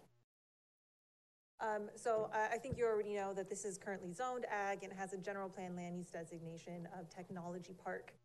Um, so battery storage is a, a new technology. None of the existing planning documents have ever specifically called out battery storage. Um, that's not just in Vacaville, that's all over California and the nation because this is just a new technology. Um, but battery storage is a utility-like infrastructure. And so we believe it can be really compatible under the existing zoning and under the existing land use designation. Um, however, based off of conversations um, uh, with the city so far, we put forth the application for a zoning text amendment about uh, nine months ago. We submitted the application. Um, but uh, we're definitely open to other alternative permitting pathways, such as uh, the agenda item right before this to come up with interim regulations via the uh, zoning code map amendment. um, and we definitely believe that battery storage can help enhance this and not hinder development of the northeast growth area. Uh, next slide. Um, as part of our coordination with the city and other nearby landowners, one of the things that we've heard is a concern is the uh, impacts to visual resources and changing the character. Um, so regardless of the, the future plans of a technology park, one of the things that we were considering is how we can uh, keep the visual character during this interim use. Um, so we created these visual sims um, to demonstrate what the project would look like after it's been developed. Uh, the top row shows the existing views. We have uh, I-80 is the first one off of I-80, and the, the, following two photos are off of Meridian Road, north and south of the project. Um, the second row is the simulated views of what it would look like. Um, in the very first photo, you can see there's a, you can see the project as a sliver of light color. Um, we specifically are hoping by placing this away from um, I-80, it's not going to, you know, impact the views coming into the city. Um, and that's really the only place you would be able to see this. Um, we can definitely incorporate visual mitigation measures or mitigation measures for any other resource um, so that battery storage can seamlessly fit into the current and future land uses. You have 40 seconds. All right, so I'll wrap with just a couple of other economic points. We are estimating a $330 million investment in order to bring this to fruition, and that's here. Um, it is correct that we're looking at about 200 construction jobs, and my, from my perspective, those most certainly have ripple effect in the community and should not be disregarded. Um, but mostly I would say I was so happy to see the zone code map amendment come a, as a vehicle that we can use. We did not, we do not want to present something in whole cloth just for the sake of doing it. We want to work with staff to form something that's going to work. So I see my time is up. Happy to answer, we're happy to answer questions okay. as they come we'll up. We'll call you up as, as questions come up. Public comments open if anyone wants to comment. Come on up.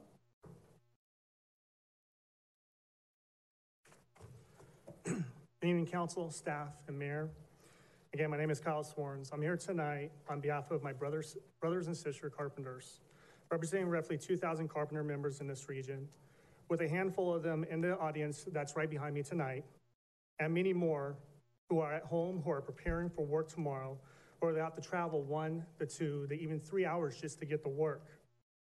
I'm speaking in favor of NextEra Energy and their Corby Energy project, While staff believes the only benefit would be the construction jobs and maybe some tax revenue, I believe it's important to realize there are over 1,500 apprentices in all the crafts that are part of the labor, uh, joint labor management here in Solano County.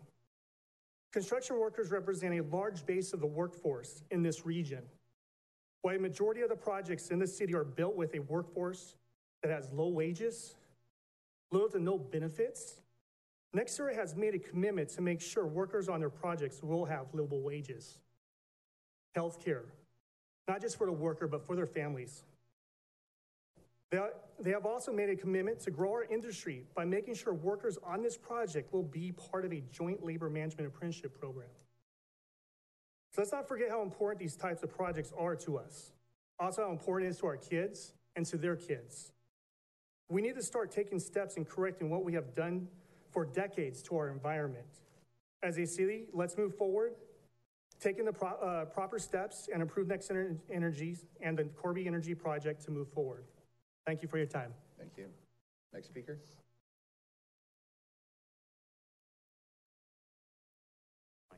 Oh, you're fine, you're fine, thank you. Um, As I mentioned previously, I'm Gary Tierra. I'm, uh, my partner and I own um, the property that's being spoken of. Um, I would just like to say, um, you know, with, uh, you, so it was mentioned there are 600 acres that are in the incorporated city uh, that are in this technology park planning. And my partner and I own 360 acres of that 600 acres. We ended up with this property um, around 2010 after the housing crash of 2007, 8, whenever it was. We ended up with this property because there was a, a hedge fund out of Chicago that had financed this project because it was all going to be houses in California. It was going to all be houses. Um, we have been farming it since then, and I, I can tell you of the 360 acres we own, specific to this 40 acres, in the 12 years that we've owned this property and farmed this property, we have never had a single phone call from anybody who has expressed any interest in this property until Corby and NextEra. So um, I, I would love nothing more than all of it to go to Technology Park because I'm tired of farming prunes in the Bay Area.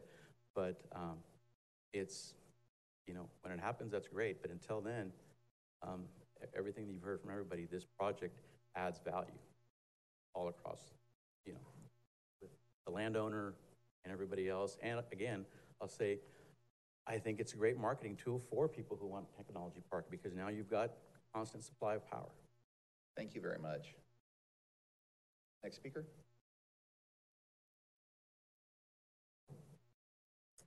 Good evening, Mayor, Vice Mayor, and council members. Uh, My name is Rebecca Salinas, and I live at 7273 North Meridian Road. Um, These pictures are a little deceiving because they don't show how close the facility is to our home. Um, And we have concerns about fire hazards, um, and then also during construction, use of the road. Because it's not the best road, it's not the worst road, but there's obviously going to be impacts to the road. As far as the fire hazard, when the line's going across the road, we're concerned about obviously our animals having to evacuate.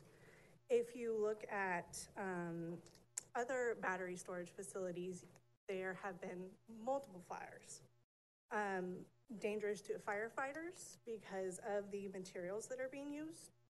Um, and then also the cost for the city to combat those fires for the materials that they'll need. Um, there's been evacuations to residents because of these fires, as well as um, toxic fumes. And um, we have a lot of concerns, also increase in fire insurance and costs that would snowball because of this. Um, it, it- it's just extremely concerning being a resident there. Um,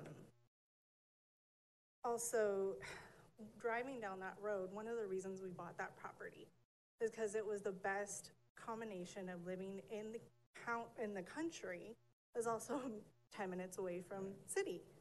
Um, so then, we don't oppose the technology park at all. Um, we just hope that the council would take into consideration, um, preserving part of the agricultural aspect of that environment. And looking at the pictures of these storage battery facilities, it's really ugly. It's, it's not pretty to drive by multiple times a day. Um, and then also I wanted to bring to your attention, the initial notification that we received was only mailed to 35 people in that area. And so it was the first four houses on each immediate area. Um, so all of the residents on Winding Way were not notified. Um, so I would really like the council to consider the fact that there's a lot of residents out there that were not notified.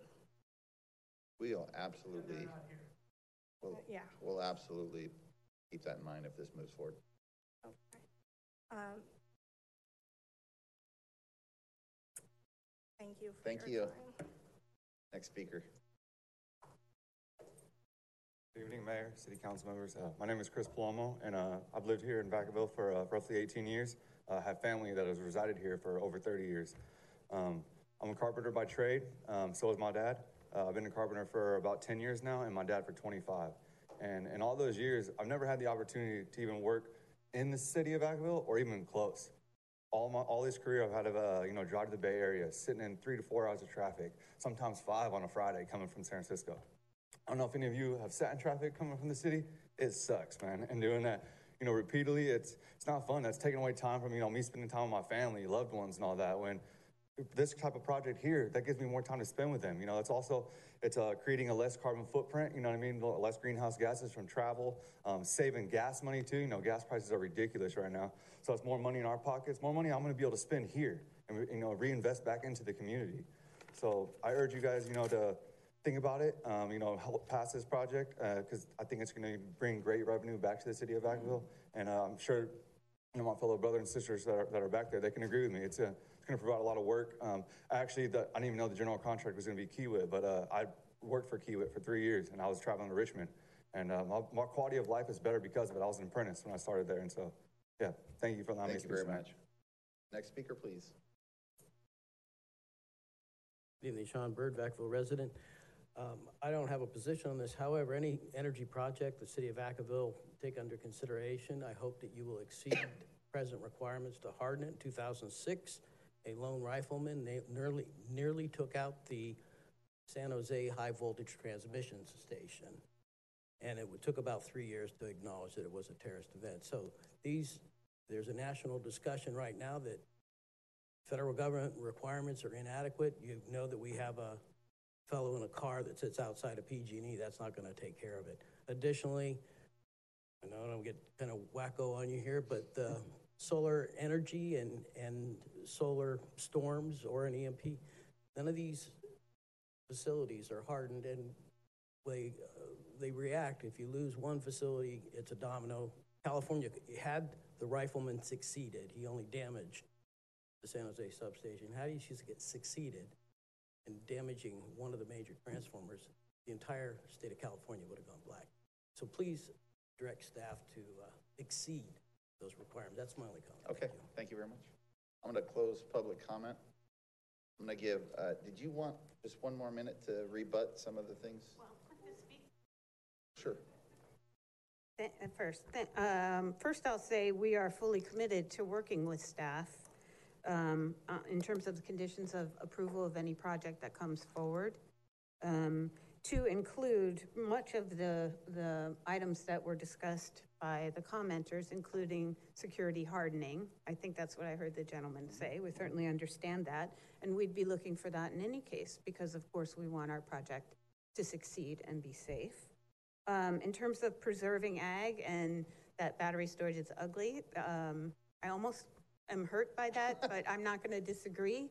But we are planning very carefully to have the landscaping. If you could put our pictures back up, you'd see the landscaping is going to really mask all of that. So from the, the, from North Meridian, which is the only site that you could, road you could really see this from, it's going to be very minimal. And if that's not sufficient, we will make it sufficient as a condition of approval. That's, that's all well and good. We're happy to make sure that the project is the best one it can be for this community. Um, Just for the record, these are horrible pictures. I would have loved to see something What do you better mean? than that. Well, they're bigger, th- over here, we have them Oh, bigger. okay, well then I'll. I'll I, I back think the there later. point, the, the true point is that it's really not that noticeable, right? Um, and we can, and so if you want to improve the site and improve the landscaping, we certainly would, uh, like to work with staff to come up with conditions that would do that. you know? Great. Okay, right. thank you very much. Thank you. I'm going to bring it back to the council.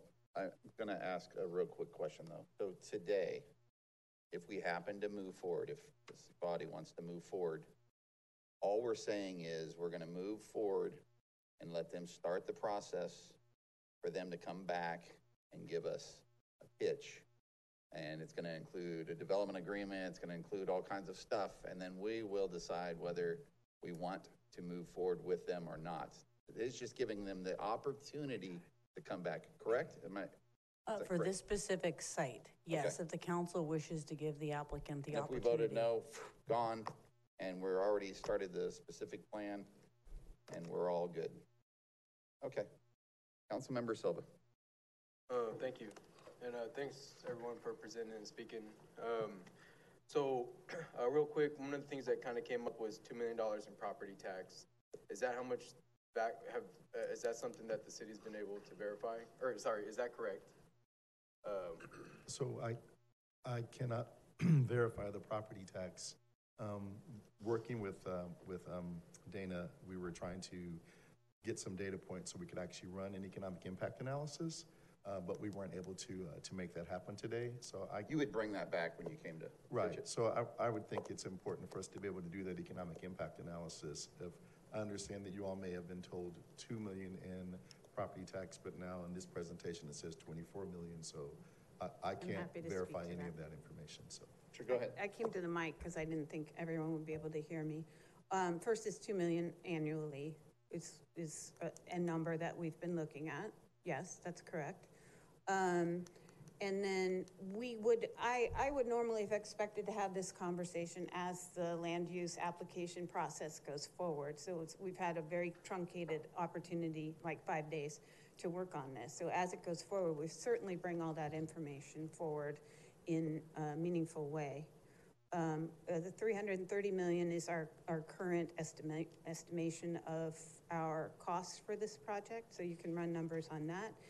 We do fully expect, I mean, inflation, we know it, right? And as the project moves forward, we could expect that number to grow. Um, I belong to this community, I represent this community, I am not gonna tell you something that's not true. Okay, Thank you. thank you. So, um, thank you, Dana. Um, you know, I'm, I'm not, try- I'm really trying not to get too sidetracked off of this. Um, what, what we're asking is whether or not this project has merit. Um, but it seems, you know, it's pretty apparent that we are. Um, so, uh, so with that, I'm just, I'm gonna go through my list of questions. Um, you know, so whether or not this battery storage facility goes at this site or another site, those construction jobs would still be there, uh, assuming it's the same scale. Is that correct? Maybe even more, um, particularly the line for the conduit to reach whatever other destination that's possible. Is that, is that correct? So if they wouldn't be constructing here, they'd be constructing somewhere else. I it's- It's hard to n- know that precisely. So they I wouldn't be would say, constructing- who or I would say, construct especially in terms of the timing of it, if we're looking at a different location, we, we have no data on that right now. Um, and frankly, if you have to run a gen-tie too far, it, it destroys the project. It won't happen. So it's a hard, it's, you're asking a very hard question, Councilmember Silva. But to the extent, I can't, I Yeah, can't say so- for sure. So, um, well, it was mentioned that it was, had to be close. So what would be the distance? What is close? Currently, it's a half a mile away. To what? To, I mean, so the way, my understanding how electricity works, the further it goes, the more we lose electricity. So at some point, just like developers work in more units to compensate for, uh, anything that's subsidized, uh, I'm not quite understanding why that couldn't be worked into pursuing another site. As far as accommodating more battery storage to, to acquire more revenue, to meet the loss of, uh, sure. cost that's lost in energy that's transferred. Yeah, so, so I think it's a valid physics. question, but, um, I mean, we do explore a couple other options within, um, Vacaville, I mean, uh, Dixon substation. Um, like, we, we just weren't able to, um, identify like willing landowner who's like willing to work with us, so that's like part of the equation, and, I mean, it's kind of hard to like put the like exact distance, but, um, you're right, as, um, we move away from the substation, we're gonna lose more um, electricity due to like line losses. So those are the things that we considered. So All right, and so, and uh, can you please clarify how many jobs would be there at the, uh, to maintain the battery storage site once it's constructed? So yeah, so once it's uh, fully operational, we anticipate um, up to three uh, full-time workers. Okay. And so for me, I mean, that's like, I mean, that's the whole point of why we as a council are pursuing biotech industry, because for every one job industry hires, there's eight additional livable wage paying jobs that come along with that. And if we can find another, if city can please find, work with these folks, um, to find another site, then to me, that's where we find the win-win, where folks can still get the construction jobs, we can still get better paying jobs long-term, that in the industry, um, that's dedicated towards addressing any type of DEI component. Fifty percent of the workforce is women. Uh, there's people through our programs, through local training programs that allow folks to get the training to enter this field. So, uh, I'm not, um, for me, I don't see the merit, um, the question was about, um, ag. Uh, I, if, if my understanding is correct, if, if the zoning changed from ag to biotech, would the, would the property value increase as well? Absolutely. How, about how much? Um, well, I can use what we just recently went through in the Vaca Valley Business Park where that land sold for as little as nine dollars a square foot. Now, because of the biotech uses, we're looking at fifteen dollars uh, a square foot. Okay. Um, sorry, Dana. That's, thank you. Um, So, uh, just a couple of things, and it was touched on, but I do want to be clear, we absolutely support the community college and all of their efforts, and um, envision a really strong apprenticeship program, especially around electrical work and battery storage installation, which then tra- translate into, translates into jobs for the future for those folks at the college and otherwise, uh, in particular in the area of battery installation in residential settings. So this also has um, a pretty strong apprenticeship program. I've, tr- I've spoken briefly with the fire chief. We absolutely want to get in on the program that's, that this council approved for $890,000. We would want to participate in that, perhaps um, contribute to it in order to bring, we'd, we'd have a real moment there for fire training as well. So um, we think there's value in that. And then finally, we're not precluding this, this entire area from moving forward. For every person who speaks to staff and says, we think battery storage is inconsistent, we have people, the property owner themselves will tell you, people, other folks believe it is consistent for the very reasons that some of you have stated, which is it makes the area more reliable. And whether we could ultimately end up in contract with these other folks or not, that's, that's pretty speculative. But we, we feel like this would be really supportive, and So- we want to be supportive of the community, hundred percent, whether it's a development agreement, community benefits Yeah, program, And I, and I firmly believe that, and, uh, that's been consistent. So I guess my last question, my last question, and then my point, um, uh, but last clarifying question is whether or not the power that's stored at this facility, would that be directly, would, would that always be coming back to Vacaville first? Would Vacaville always have priority access to that? Would those biotech companies have priority access to that energy? So I would say not at the start, but that doesn't mean that it would, well, first of all, it's going to be 10 years before the specific plan, eh, five, minimally five years, before the specific plan is done, such that you would have the technology folks coming in. That's not, the, the customer right now is PG&E, right? They, they would get the, the Goes back wholesale, to the grid, if and you then- will, and then it comes back. That doesn't mean that ultimately something couldn't occur, and Stephen can speak to that. Yeah, another thing I'd like to uh, mention on that point is the fact that uh, that's out of our control, but basically we provide um, flexibility for California um, Independent System Operator, CAISO, to um, I guess, operate the grid how they like, but our project brings flexibility. It will prevent them from, you know, like shutting down due to like rolling blackouts or unexpected blackouts. We're just there to like help them. And like Dana mentioned, um, PG&E like ultimately uh, buys power from us, but we don't have control over how the electricity gets distributed. But it'll definitely help the city of Vacaville and also the region as a whole. Yeah, so the, I mean, and and thank you for explaining that. So I, there's, to me, there is absolute value for our state, uh, and for our region for battery storage. Uh, there's absolute value in that. Um, you know, where it goes, uh, you know, council, you know, you guys are obviously looking at one, uh, particular spot. For me, this particular site, I mentioned in the reasons before, um, to me, there's no merit in allowing this particular project here. But I'm absolutely, absolutely in support of looking and, um, and uh, pursuing any other particular site with, that's within the city um, to, uh, to meet the needs um, for all the folks uh, that are involved. Vice Mayor Roberts? Yeah, uh, Councilmember Silva already touched on all that stuff. I mean, a lot of you guys know, I already spoke to you, I'm the green energy technology pusher here in- on the council. Um, and we keep talking about like interim usage. What's, what's the minimum amount of time you guys need to make this really pencil out if we are talking about interim use or? I'm not sure I can answer based on the verb that you used, Yeah. but we're planning for For 10. temporary use. Yeah, we're planning for 20 plus 10. That's our plan. Um, Things, plans can be adjusted. Uh, It's certainly not a three-year or a five-year plan. Yeah. Right? So m- maybe, Yeah, so if you're talking about twenty plus ten, so thirty years. yeah, 30, uh, 30 is the maximum, I believe, Yeah. that in Because terms even of the life of the specific plan project. takes ten years at the longest, I mean, I hate to about. say 10, but unfortunately, especially with COVID and everything, that's, that's the direction So if we're looking at ten going. years at the longest, like that's twenty years more that we can put biotech companies in that spot potentially.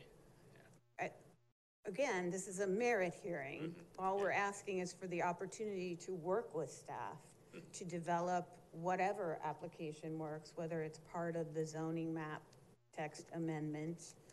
Uh, I think there would be a use, well, I don't know if a use permit would ultimately be involved, but whatever that process is, it will, would also involve, and we've already committed to what we're calling, my people are calling a development agreement. That hurts me because it's a term of art, but community benefits package, and maybe it involved a sunset clause. I, we're, we can't negotiate that here tonight. That is part of a long-term committed relationship with these two folks here Yeah. that we work through. So I, I'm not gonna say to you tonight that it must be thirty years. I'm No, not no, I gonna was just say getting that. like about how long it'd take for you, Yeah. guys- what's the minimum amount of time you guys would be there for it to make it actually work for you guys? Yeah, Um, I think, I think ten is a good number, but it's not set, you know, a- Yeah. again, that's something that would be negotiated, and let's say twenty years from now, somebody comes along. Cool, Well, let's make sure that we've considered that as the process moves forward, And, uh, unless my client is saying, looking like that's not correct. We, we have a twenty plus ten right now. Okay. And then, uh, I know Councilmember Silva asked, we know that this project's about a half mile of transmission line to get there. What's the maximum distance that you guys can go and still be useful? So if we did come up with alternate sites, what is the maximum distance you can go from that, uh, substation? So um, we didn't really look into that for this specific project, but um, I mean, as a part of uh, permitting process, I mean, we'd love to do our full, full due, due, due diligence and then maybe um, have that conversation down the road. Because I know there's not a lot of other projects to compare this to around the country to know what the maximum distance is. You can, I thought electrical engineer to go through and say how far you can transmission line can be and still effectively use your batteries. Yeah, Uh, understood. Yeah, and that's something that um, I can work with our internal team to um, just look into and then yeah, bring um, I guess revert back to you guys. I would assume there's a tipping point where you, you lose profit. Yeah. yeah. You know, you could go hundred miles, but then it wouldn't be worth it. Yeah, if, if I could add on to what he said, um, yeah, we, we did not come up with the exact number. It's different for every single site. Not only is there electricity losses, um, along the way when you're operating it, but the cost of the, uh, constructing the gen-tie is also pretty significant. Um, so we did look at alternate sites. We looked at, uh, I think, two other sites within the city. We also looked at sites in the county.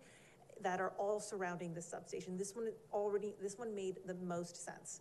We have landowner approval, there aren't any conflicting, um, there isn't conflicting infrastructure that we need to work through. Um, there's, we have a pretty direct route for the gen-tie, and so it just, it, of, of all of the sites that we've looked at, um, this, this is the best one. Um, we can, uh, definitely provide you with more information, though, of, uh, our process to come up with the site, though.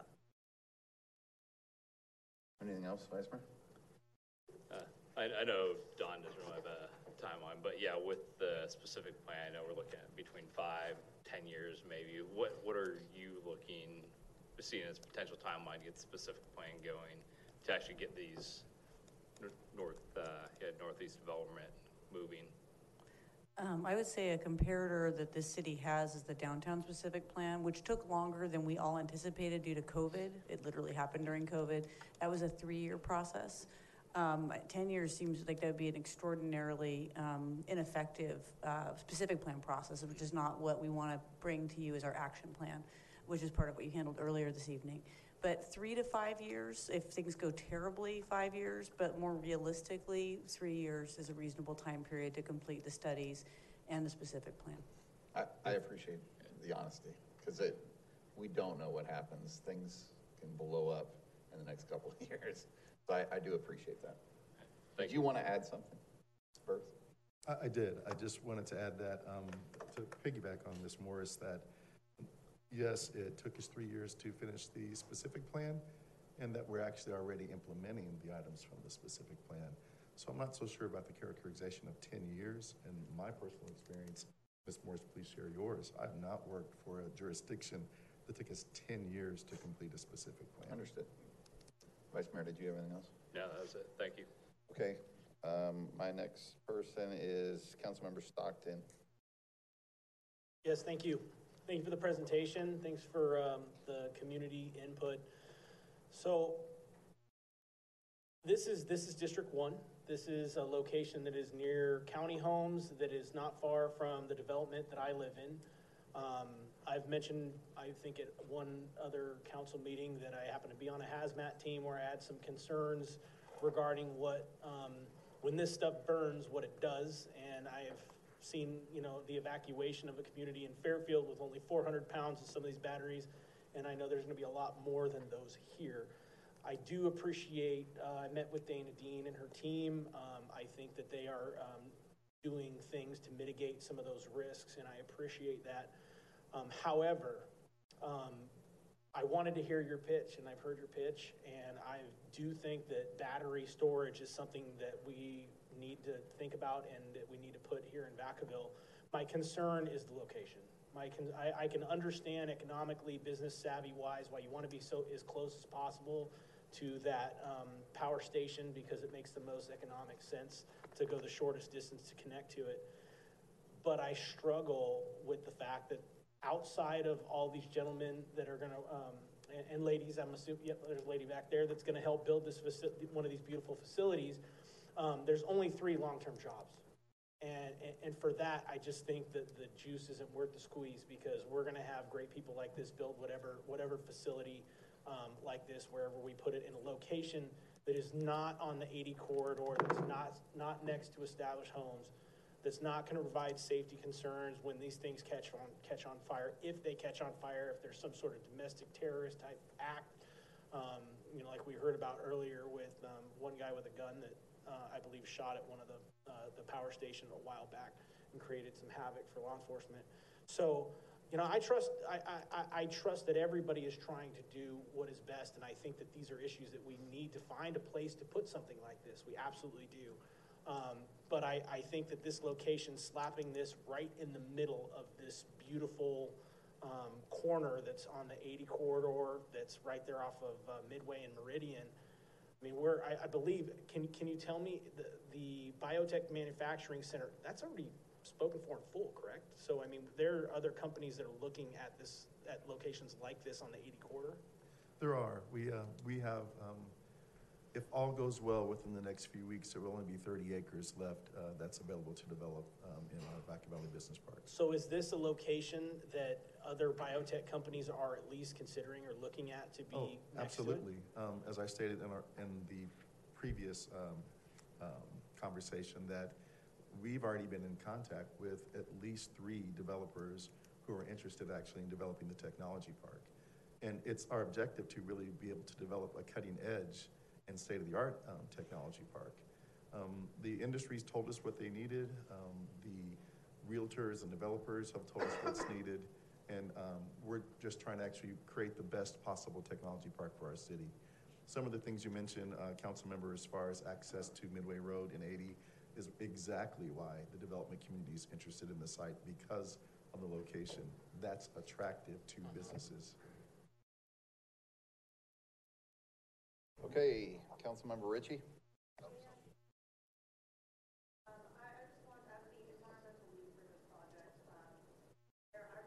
shine is when this project can go into CEQA, the California Environmental Quality Act. Um, as we're just in the merit hearing, our application hasn't even been started yet. We are nowhere near beginning that. But if we can get this application started and we could start a CEQA document, we can analyze all of the things that we've been dis- discussing right now in detail. We can discuss impacts to traffic, to visual, and there's even an alternatives analysis that's included in the CEQA document.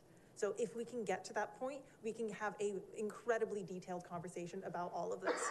And at that point, decide, uh, if this project is approved. Thank you. Can I address that?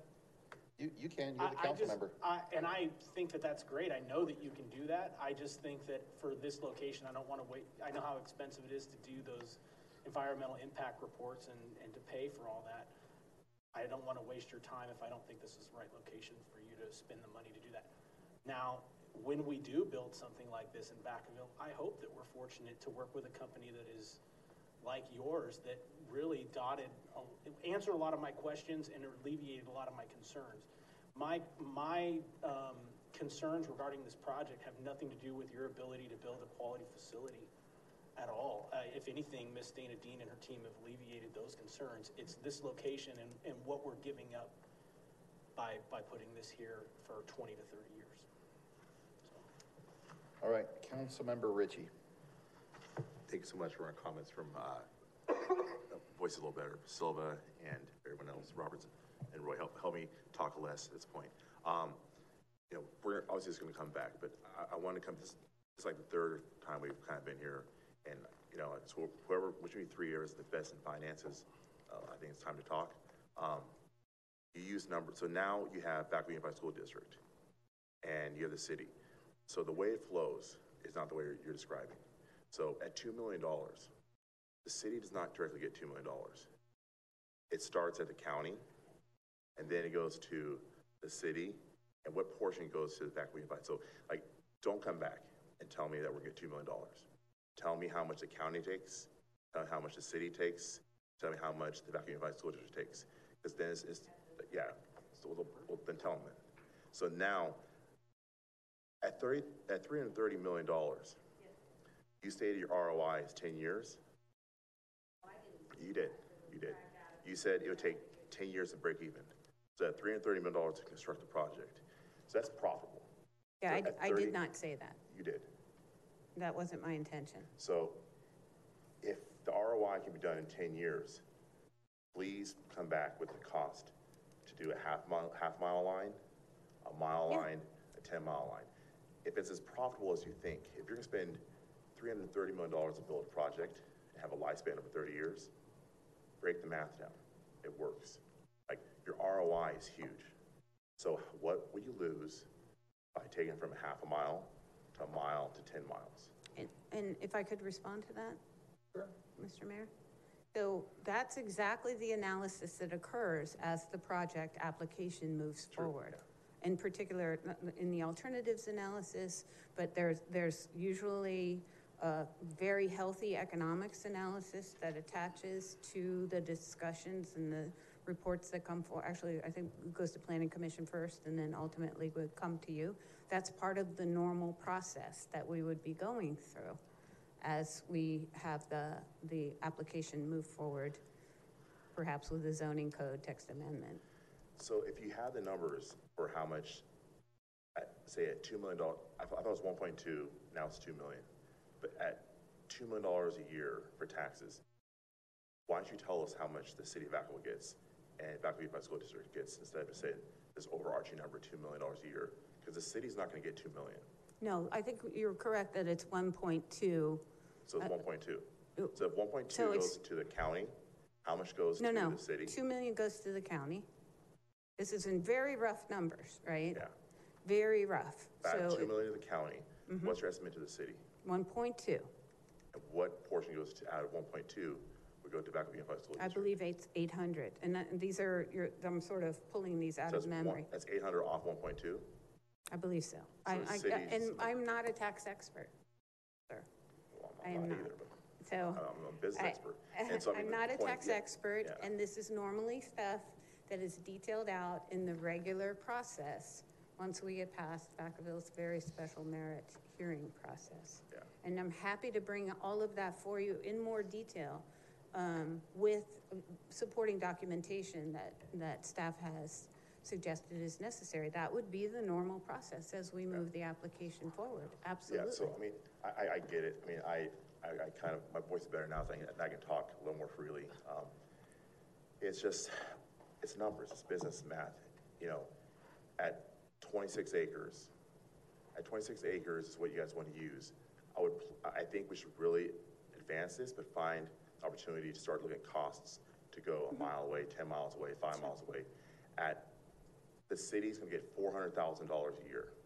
So, I, please don't, that's just a rough number that. I, Let's- as their let's- lawyer, let's estimate- understand to be let's estimate true. $400,000 I'm not a a year. tax Okay. expert. for fun, let's estimate four hundred thousand. Our net is four hundred thousand on twenty acres. That's, you could have ten employees in a room and generate that much tax revenue. I mean, it's, I wanna make sure that we do the right thing, and I, I, I- this, this land at twenty-six acres in this business at a technology park, for what Silva's really hitting passionately on, the jobs that we can create in the same square footage, was it eight hundred, was eight hundred million for one place? Eight hundred million, ad- ad- that's my phone, sorry. Okay. Um, Annual revenue. I would appreciate an opportunity to respond to your comments here. So firstly, I'm not a tax ex- expert. I'm trying to answer the question in the most general way that I understand.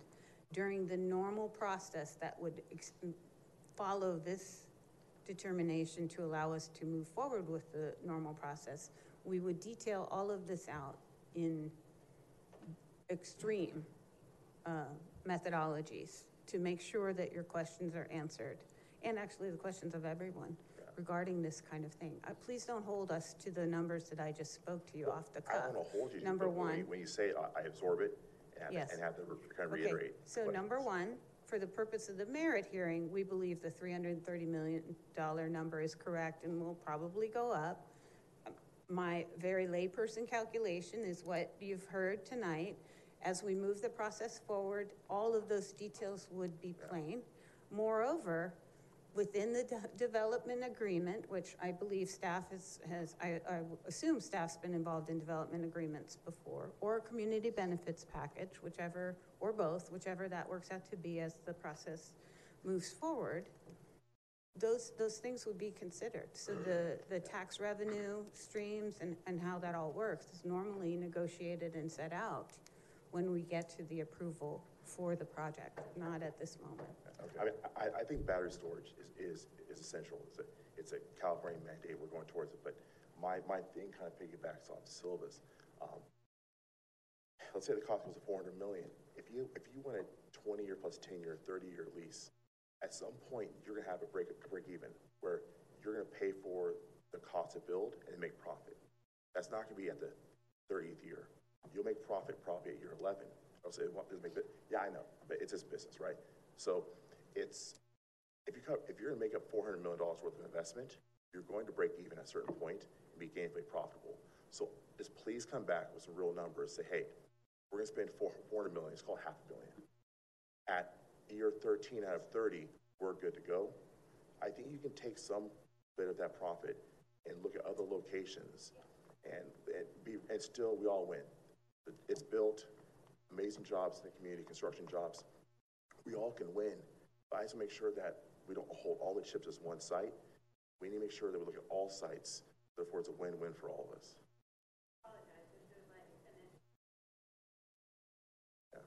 Okay, thank you. Uh, Councilmember Sullivan. Thank you, Mayor. I appreciate it. Um, so I, I don't have any questions. I'm just making statements. I'm just making that clear to the presenters. So, um, can you pull up a city of Vacaville map while I start speaking? Because I, I, actually, I'd like to see it on my screen. Not necessarily the project map, but a city of Vacaville map, if you've got one. We used to have a big one in here, but it's gone. So I, I think, you know, after listening to all of the speakers tonight and kind of where we went and kind of where we're, oh, this is perfect. Yeah, thank you. Um, where we're, I think there's a way to have an Oak Grove moment here. What I mean by Oak Grove is we started with a project that lots of people were dissatisfied with, and we ended up with a project that was pretty damn good. So I think we could probably get everyone to a place where they're comfortable, maybe not the property owner right away, but we'll keep you guys in mind, and, and I, I think you'll be happy later. So I, I'm not, I'm not discounting your needs either. Um, so on, oh, my screen just turned off for the map here real quick, give me one sec. So I guess where I want to start is, um, we have staff that are experts in the field and we're, and we trust you, we trust your judgment. You're strongly recommending we don't do this project. I've spoken with Dana and her team. It's a beautiful and amazing project and it makes tons of sense and we need it for the grid. It probably doesn't produce a ton of tax revenue. It produces a couple jobs. It's gonna be great for all the builders out there to build it. How do we kind of get everything that we need? And so we've been talking for a really long time and I'm gonna go off on a little bit of a tangent, but it'll all makes sense, um, about um, zero net energy, right? That's one of the things we've been talking about. You guys have heard me talk about purple pipe a bajillion times, right? So on this map here, um, about two miles down Lewis Road, you can't actually see it. We have a water treatment plant with, how much available land do we have there? Do you guys know? Our water guy knows. If you had to guess, the easterly site? Okay, I'll, I'll, well, 80, 80 plus acres, right? So it's, it's a water, it's a treatment plant, right? This is where we process the city sewage. We're not gonna build a biotech business or the next major business out next to the easterly treatment plant. We own the land, so we're a willing landowner that owns the property. Yes, it's about two miles from your existing site now, but what we also need for this project that you want to accomplish is we're gonna need utilities. So we're gonna need sewer, we're gonna need water, we're gonna need ideally purple pipe pumped to the north part of town and pumped over to North Village. I've been asking for a trench of, purple pipe for years. I learned a new technical term today by your team, the, the gen-tie. Why couldn't we partner, work on that property there, and maybe even talk about your project and, and have both projects in a spot that makes absolutely perfect sense because no one's gonna complain because it's a sewage plant and it doesn't impact any of our existing business. We run a trench down Lewis Road, we get our utilities run down the utility line for all these new bio businesses, which makes your property more profitable because you know have water and sewer and, and all the utilities that we need to sell that. And then we run purple pipe all over town, which makes me and Jason, Mr. Greenies happy because we're running purple pipe and we're saving water. and We're pumping hundreds of thousands of recycled gallons of water into landscaping all over town because right now we don't have that anywhere but in a little teeny spot around the sewage plant. Um, and then we work on a plan to, to actually add some solar panels. Maybe this community benefit program we're talking about with you guys, maybe you actually add a megawatt of power every year uh, in solar, maybe on top of the battery array or at, at the water treatment plant. So what we could do is offset the cost for the gen-tie for you, put it in a, a location that makes sense. We own the land and the property. You're not gonna have any complaints about neighbors or other issues because that's, it's the sewage plant. We keep intact your beautiful vision for this biopark, and at the end of the day, everyone's, everyone's sort of happy. Um, I have a, a, billion other comments on here, and I'm gonna kind of go through these really quickly. On the noticing comment from the couple in, in the back, I, am really sorry, and, and the gentleman in the front, I, I think we typically go by like a geographic distance, and I'm guessing where you guys live, it's so sparse and kind of spread out, we probably just missed it. So I think for staff, when we're doing noticing, especially in the rural areas, we really should factor in the density of the housing, and that's probably why so many of your neighbors missed tonight, so I apologize, but it's probably, probably an oversight on our part. Um, let's see here, I don't want to miss anything to, to you guys, I want you to have good local jobs and build it here too. So let's build a 40 acre or 80 acre site instead of a 40 acre site. Let's build the trenching and the gen-tie. Let's get lots more jobs. And then you come back and build the technology park. So, I mean, ideally, we could expand this. We could double the jobs. We could make it all happen on city land and get more local construction jobs for you guys as well. Um, construction yard gentleman in the back. I, I, cool, I don't mind. I mean, let's, let's run your yard in the back. And if you don't mind, we run our utility lines through your yard on the way. I mean, maybe we can make a deal there. And, you know, in 10 or 15 years, when we have a big bio company coming in, you pack up shop and move out. And we'll, you know, I, I think it actually makes sense. There's a way to make this all work. Um, The ag comment from the couple in the back, there is a, a park planned, I think, in your existing park plan. I mean, I think it'd be great to incorporate the neighbors and actually have them, the, the, the park feature. Maybe instead of having a big ugly commercial building, we could actually have a park in your front yard or something that makes a little more sense. So I think we really ought to incorporate the neighbors into that part, of the process for the park plan. Um, I have costs for the applicant. Obviously, we want to keep costs down, but again, if we're, if we're sharing on the trenching of the utility line and we have free land, um, out at Easterly, that reduces your cost and maybe we can get it close to Pencil. Uh, the last piece here is like, we have dozens, if not hundreds of projects in your hopper. I don't want to waste your time. I don't want to waste your time. I don't want to waste your money. I don't want to waste your money. Um, I, I don't like this location. It just doesn't make sense to me for a variety of reasons. I think there's a better location. There's a better option. We can kill multiple birds with one stone. And frankly, we can get everyone a better deal. And you're going to come tell me why that can't happen. But, um, th- but I think all of this can happen in a reasonable fashion. I'm not a big fan of location. I think we could do better. And if we're going to invest a ton of staff time in this, I want to do it in a way that we get multiple wins and the biggest bang for us. And I think there's a much larger opportunity here to do that. So please, if you've got comments to that. A, couple comments. First, we, um, the company has worked for a long time to have all the various components. And I'm sure you understand there are state agencies involved and everything else. And, um, there are timelines involved. So, um, again, we believe we can look at alternatives through the permitting process.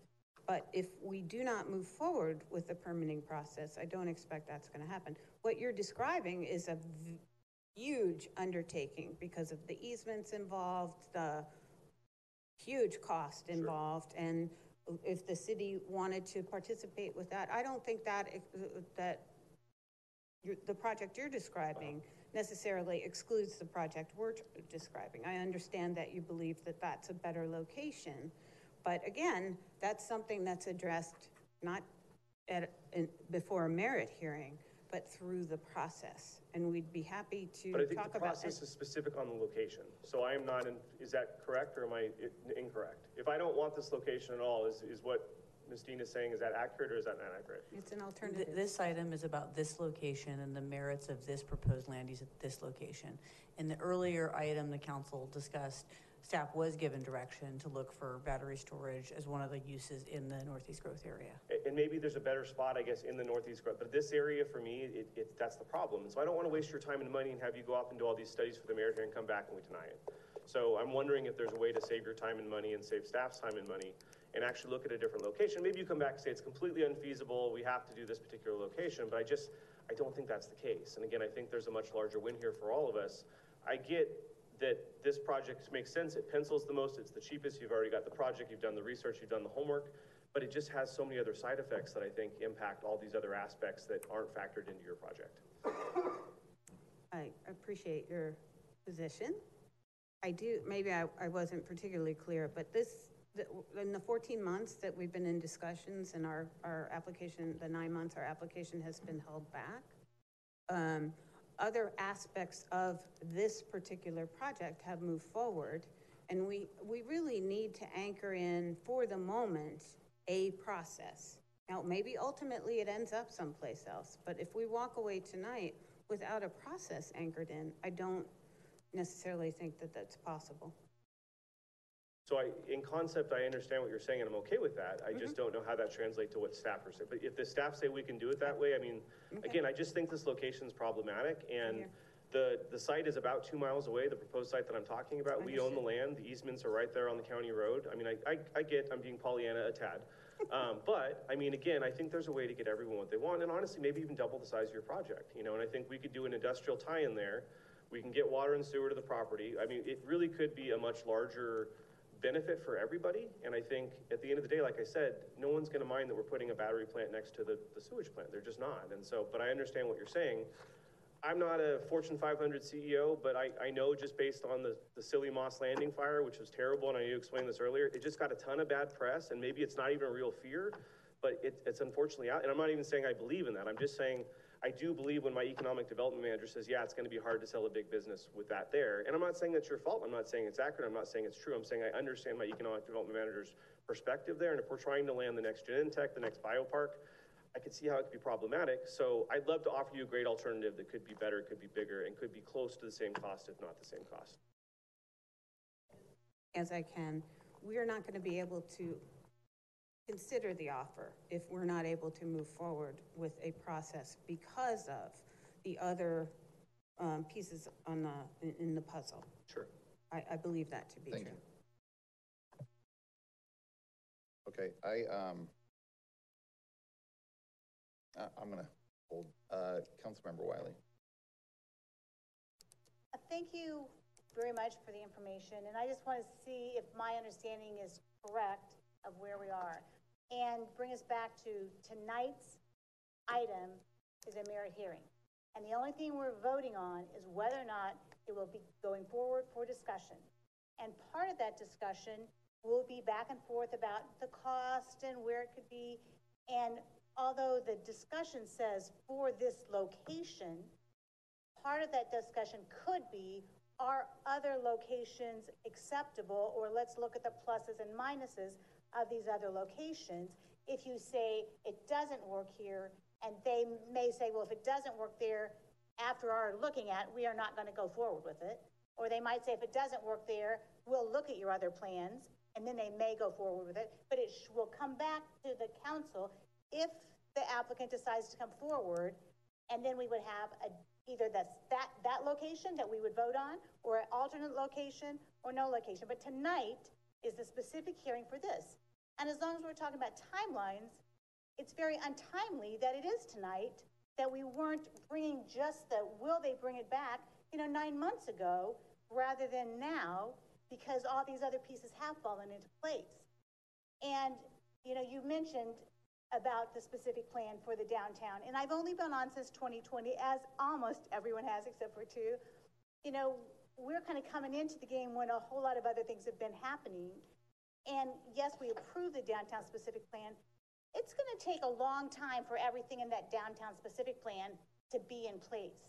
Just like when this specific plan is finished is not, three- whether it's three years or five years or 10 years, that is not where we're going to see those biotech things on the interstate, you know, producing these jobs for people. That's when the specific plan is beginning.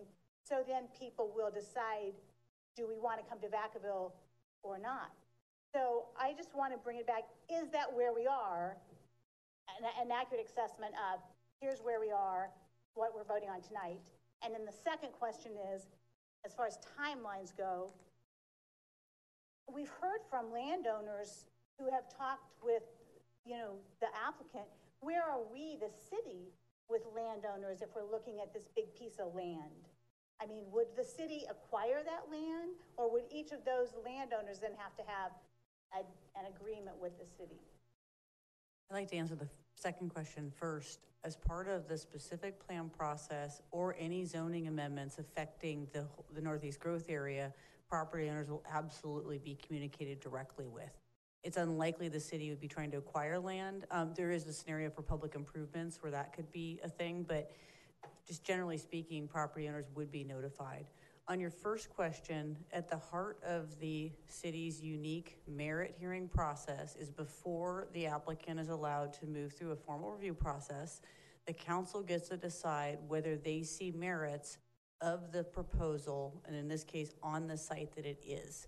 So I believe earlier this evening, the council gave very clear direction to staff that you want us to look at battery storage facilities generally and specifically in the Northeast growth area and maybe in other places as well. This item is about this specific site and whether there's merits of considering a battery storage facility on this specific site. Merits of considering it. And so during that consideration, other locations may come up. But if we vote no on this tonight, then where are we if we vote no? Then staff would be working with this applicant. I believe there's another gentleman in the room who's also interested in battery storage and others in the Northeast growth area on an appropriate location for a battery storage facility. Whether it's in that, in the Northeast growth area, whether it's someplace else, it would be part of the process the council launched this evening. Are you good? Okay, I, um, and thank you for everything.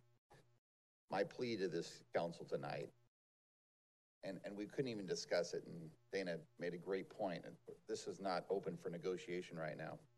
But my plea to the council tonight is give these folks the opportunity to bring us back a development agreement that could be lucrative to the city, more than the four hundred thousand dollars. And I, and I'm gonna be very open and honest right now, because you and I have talked about this. You know, I would probably want you out in ten years. Um, I would definitely want millions and millions of dollars from you guys coming to the city of Vacaville. I'm gonna wanna see something. And if that scares you, well, then that scares you. But I'm going to give you the opportunity to come back and go, Ron, I'm going to put a sports complex in here. Well, hey, listen, a sports complex in here just for the 10 years that I'm going to be here. You know, I'm, I want to hear something from you. And we've discussed this, and I know I'm joking right now, but I want to know how much can I take from you guys, from your amount that you're going to make, and how quickly can we sweep you up and get you out of here so I could put a biotech um, campus out there? Now, I'll tell you right now, the state fund promised, promised the city of Vacaville that they would double their campus. Sits out there, same, same size. I don't know how many years ago. That had to be 10 years ago. Novartis left us. Alza left us. To say that this biotech is coming and it's going to be here, and, and I, I appreciate it, I do. Um, and it might, again, that crystal ball, it would be great if we just said, oh yeah, these people are absolutely coming.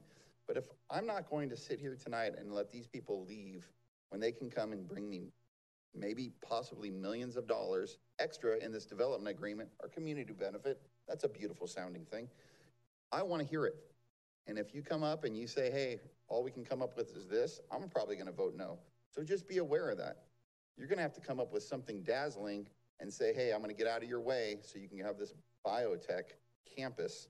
And so tonight, I'm going to motion to move this forward and dazzle me. I'm t- looking at all you guys. Dazzle me. Bring me money. That's all I want from you, really. I just want money.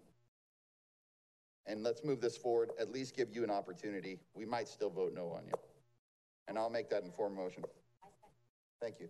I want the jobs that biotech brings that saves people's lives. Okay, thank you.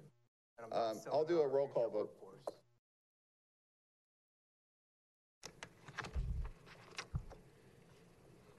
Councilmember Wylie? Yes. Vice Mayor Roberts? No. Councilmember Sullivan? Uh, no, on this location. Councilmember Stockton? No. Councilmember Ritchie? Councilmember Silva? No. Mayor Rowlett? Yes, so it dies. Thank you very much. Okay, we will move on to the next item. Item nine C. Thank you, Mr. Mayor, members of the council. This next item is a resolution authorizing the filing of an application with the Metropolitan Transportation Commission for allocation of Transportation Development Act funds. We have Brian McLean, Assistant Director of Public Works, to make the presentation.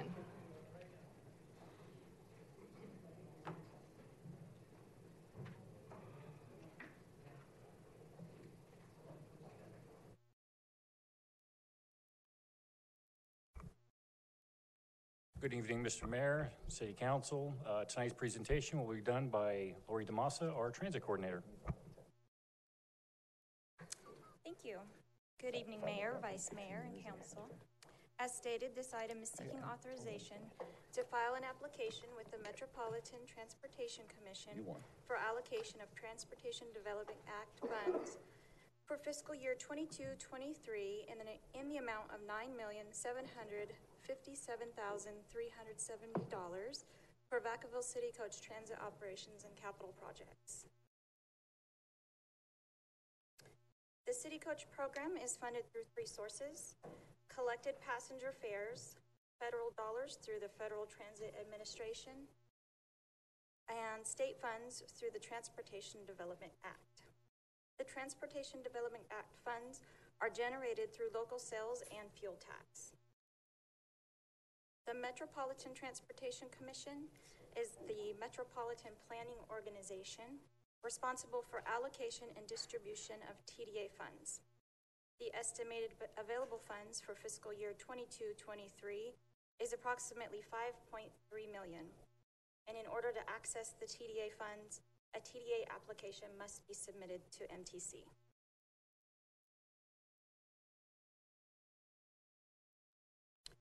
City Coach's TDA funding needs for operations consists of various public transit programs.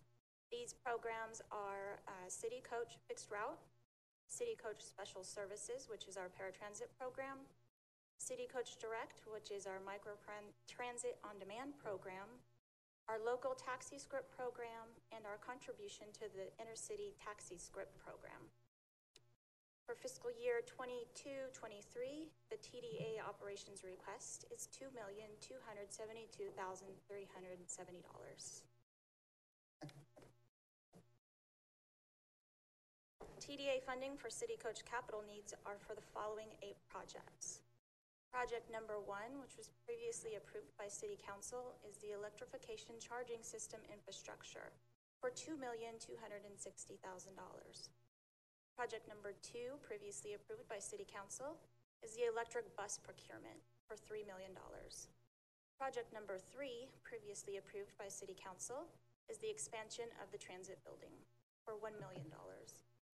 Project four is to procure transit amenities and COVID-19 sanitation requirements for $250,000. Project five, fixed route bus fleet upgrades is for $400,000. Project six upgrades to our transit compressed natural gas station for $100,000. Project seven, which was previously approved by City Council, is the Corporation Yard Administration Building for $375,000. Project eight is for the transit facility maintenance upgrades for $100,000. This brings the total TDA capital request for fiscal year 22-23 to 7,485,000. And council, just a quick update on project number one, the uh, electrification charging system project. Uh, we were notified by PG&E just last week. We received our congratulations letter, and so our grant application through the EV fleet program was accepted. Uh, the project estimate uh, that we will be generating uh, savings from through that project by PG&E picking up that work is over a half a million dollars. Um, additionally, on the uh, the bus procurement, as uh, Lori and I presented back in March of this year, we were woke, wake, waking up and making sure we are ready for the opening of the California uh, electric vehicle zero emission bus hybrid um, incentive program. Uh, we were able to get our application in at the crack of dawn, and we were uh, ultimately awarded $1.2 million, which helped to offset our cost and reduce this cost out of the TDA. So both successes in uh, achieving those grant fundings. For the project site, for project number one, the transit electrification charging system, and project three, the expansion of the transit building, is at the City of Vacaville Corporation Yard, located at 1001 Allison Drive. In terms of environmental, the action before you of seeking authorization to submit a TDA application is exempt from CEQA the electrical charging system infrastructure project and the expansion of the transit building will be evaluated prior to project initiation. These projects will be managed through the Public Works Capital Improvement Program, and we will bring them back um, to City Council for consideration of project award author authorization at a future council meeting. For fiscal impact and strategic goal, in terms of fiscal impact, there is no impact to the city's general fund. City Coach is a self-funded program, and the remaining TDA balance will be maintained for maintenance of transit infrastructure and vehicles. The strategic goal is goal number four, to maintain effective and efficient services. And the recommendation is by simple motion to adopt the subject resolution. Great, thank you for the presentation. I'll open it up to public comment. Seeing no public comment tonight, I'll bring it back for motion. Uh, Sullivan motion. Thank you. I'll second. All in favor? Aye. Any opposed? Great. 9D, Assistant City Manager. Thank you, Mr. Mayor, members of the council. Uh, up next, we have a council uh, presentation on the Vacaville Police Department Clinical Services Unit by Paula Ledoux. our Clinical Services Administrator, and Chief Schmutzler. Thank you, Georgianne.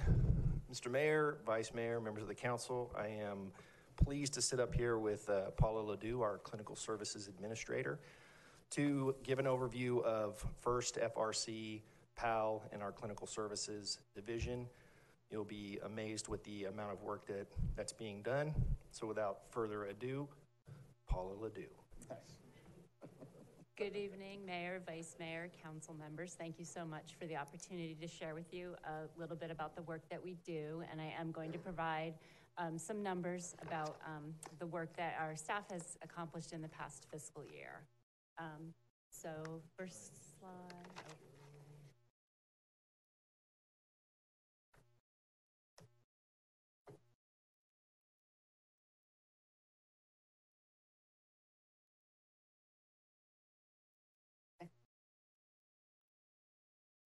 Okay, so just uh, a broad overview of um, who we serve, basically everyone.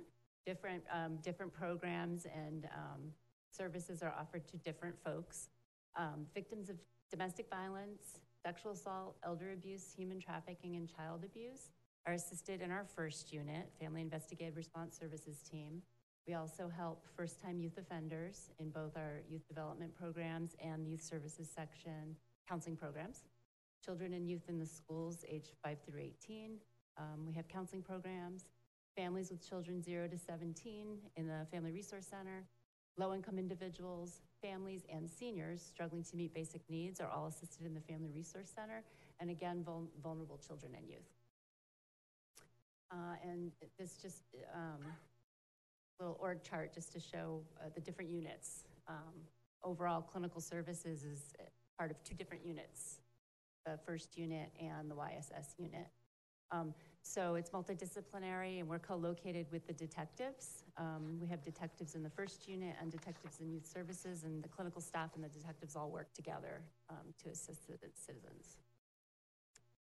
Um, Family Resource Center um, is a child abuse abuse prevention model. So we work closely with child welfare services, and there are networks of family resource centers all over the state. So I'm a member of a state resource um, council, and then also um, Solano County Children's Network um, does the coordination for our county, and we work closely with all the family resource centers in the city.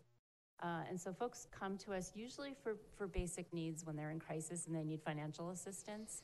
Um, but we, we do more than just that. We're not just handing out checks or, you know, providing rent without really um, meeting with folks and talking to them and doing a comprehensive assessment. We have an assessment tool that we use. It's a matrix assessment um, where we, we look at the whole family and um, including um, community engagement, engagement in schools, um, what types of um, relationships they have with their children, um, whether or not the children might be at risk of any type of abuse, um, how engaged uh, they are um, in other community in terms of recreation. We do a lot of referrals to um, recreation here, also the PAL program, which is another PAL program we have.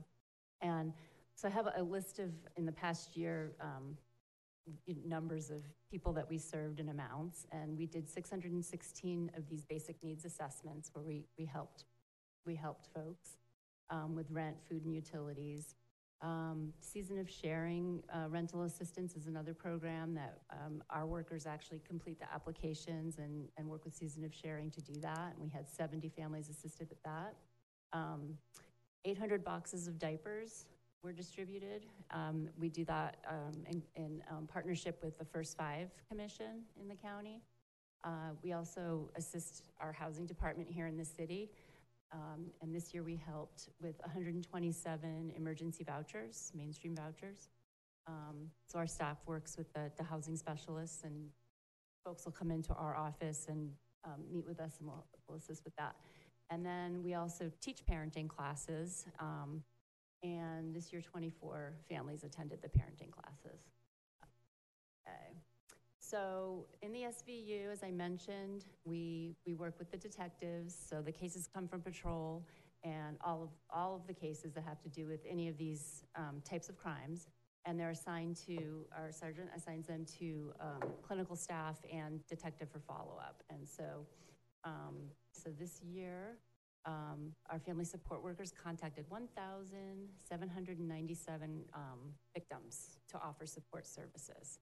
They don't all accept, obviously, but we let them know that we're there. We'll call three times. If we can't get, you know, phone contact with them, we'll send a letter with resources so they. Um, 83 victims were assisted with restraining orders by our staff, um, and 120 cases um, had had follow-ups with that. Um, we also will accompany the victims to court if they don't have transportation, and just for support because it can be overwhelming and if they're not, you know, sure what that process looks like. And so last year we had 195 court accompaniment. Um, and then you can see the, all the, the cases that we, we worked with and followed up on. Okay, so in our youth services section, we have prevention and intervention. The youth development programs include our police activities league and also summer at City Hall. Those have grown um, quite a bit in the last few years. And then our intervention programs include the counseling um, with the contract that we have with Vacaville Unified School District. We're in all the elementary schools, middle schools, and high schools in the city, providing direct counseling in um, group, individual, and family.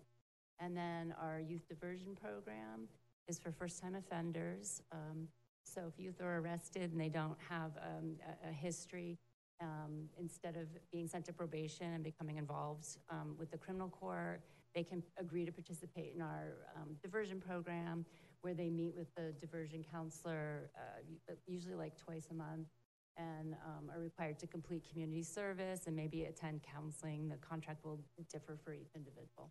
Uh, we also have the prison outreach program um, uh, with um, run by the some of the inmates that work with our um, gang intervention family support worker where we are able to bring youth and their parents through a program there.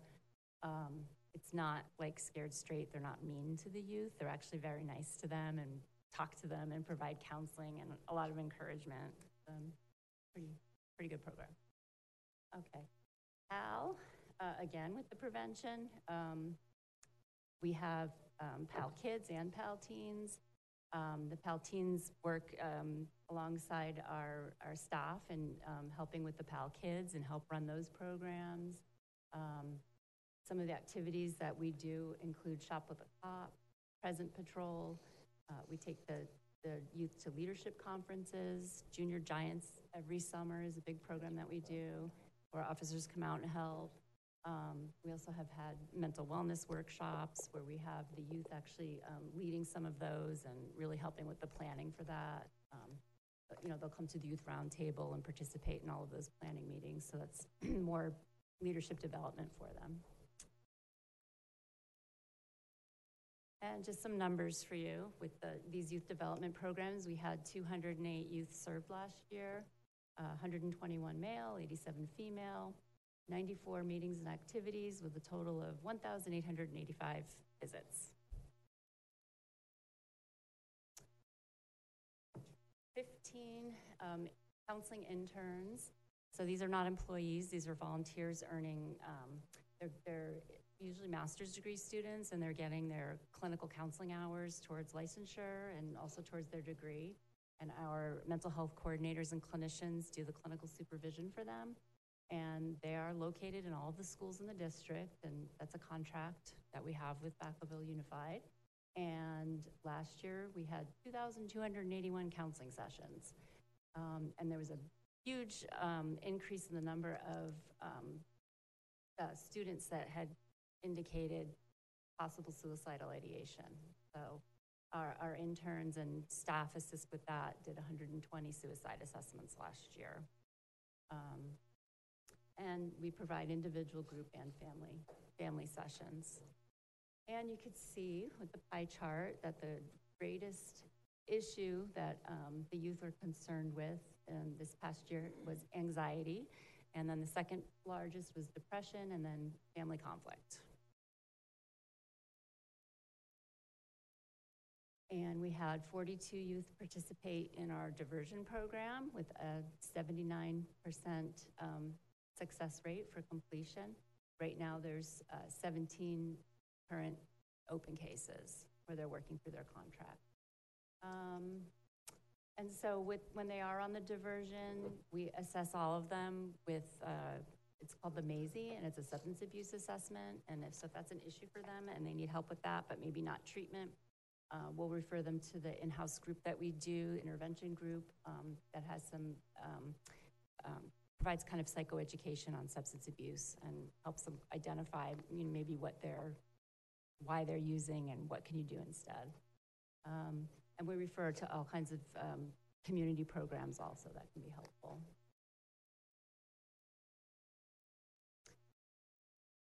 I'm not going to go through every single one of these, but we included this just to show you um, that there are different funding sources. Number one on top, FRC, that's City of Vacaville, that you all voted to fund for our Family Resource Center, so thank you very much. We appreciate it. We used to get that funding from the county, but we no longer do, so this really, really helps our families when they're in crisis. Um, and then also the um, American Recovery Act um, funds that you voted for us. We've been spending that quickly. Um, and the rest are contracts that we have through Children's Network and um, other grants. Um, so we look for grants, even if they're small, just to help. That, and they're all direct, um, direct um, financial assistance to the clients, not funds for staff or salaries.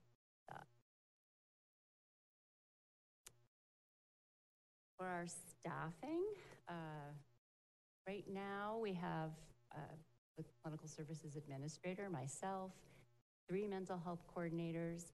One is currently vacant, one is anticipated um, to retire in November, so we'll be down two. Uh, mental health clinician, um, one full-time or part-time just started this year. Uh, we have a management analyst at PAL. Uh, some of you may know Judith Franco, and one at the main PD. And uh, currently have one program coordinator. She assists in the youth development programs.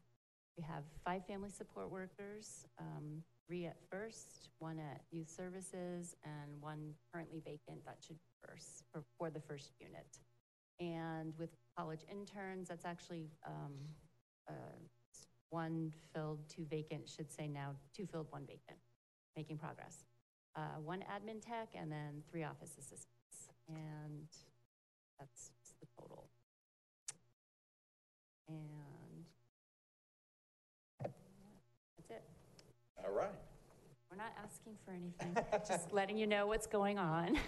First of all, thank you very much for the presentation.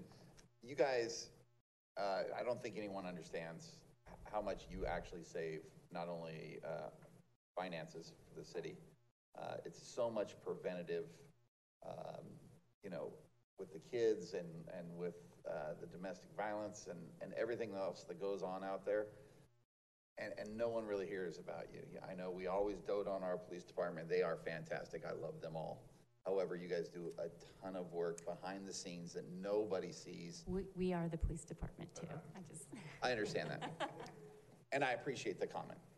However, I don't think you guys get enough credit, and I'm trying to give you guys credit. Thank Because you guys are fantastic. I've been able to take uh, tours throughout my career, sitting up here.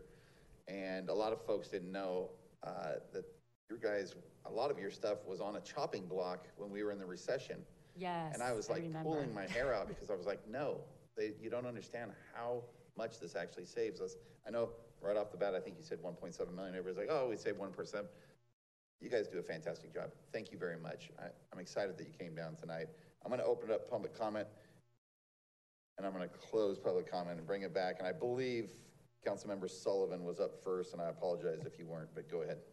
Uh, Yeah, I mean, I, I echo the mayor's comments. I think it's, it's, some of your employees are some of my favorite employees in the entire city. You guys just do such amazing, wonderful work. And, you know, I have a day job in, in government as well, and I just, I haven't seen a program like this in my travels and probably a three-county radius, and just the services you guys offer are amazing. Um, I've had to use the services personally for myself a couple, uh, once actually, in, in probably one of the, the lowest, you know, points in my family's life, and it just, the, the, professionalism, the caring nature, and just the, the big-hearted, confidential professional staff that you have is just, is, was just so, so deeply appreciated. Um, I, you mentioned there's hundred and forty-six thousand dollars from the school district. I assume that's probably their contribution for the clinician interns, is that correct? So the interns are not paid. We use it to pay for the, well, now we're using it to pay for the part-time mental health clinician. Okay. And then a little bit of the salaries of the two coordinators on city staff that do the clinical supervision for them. Okay, And then some of it is for supplies, art and play therapy supplies.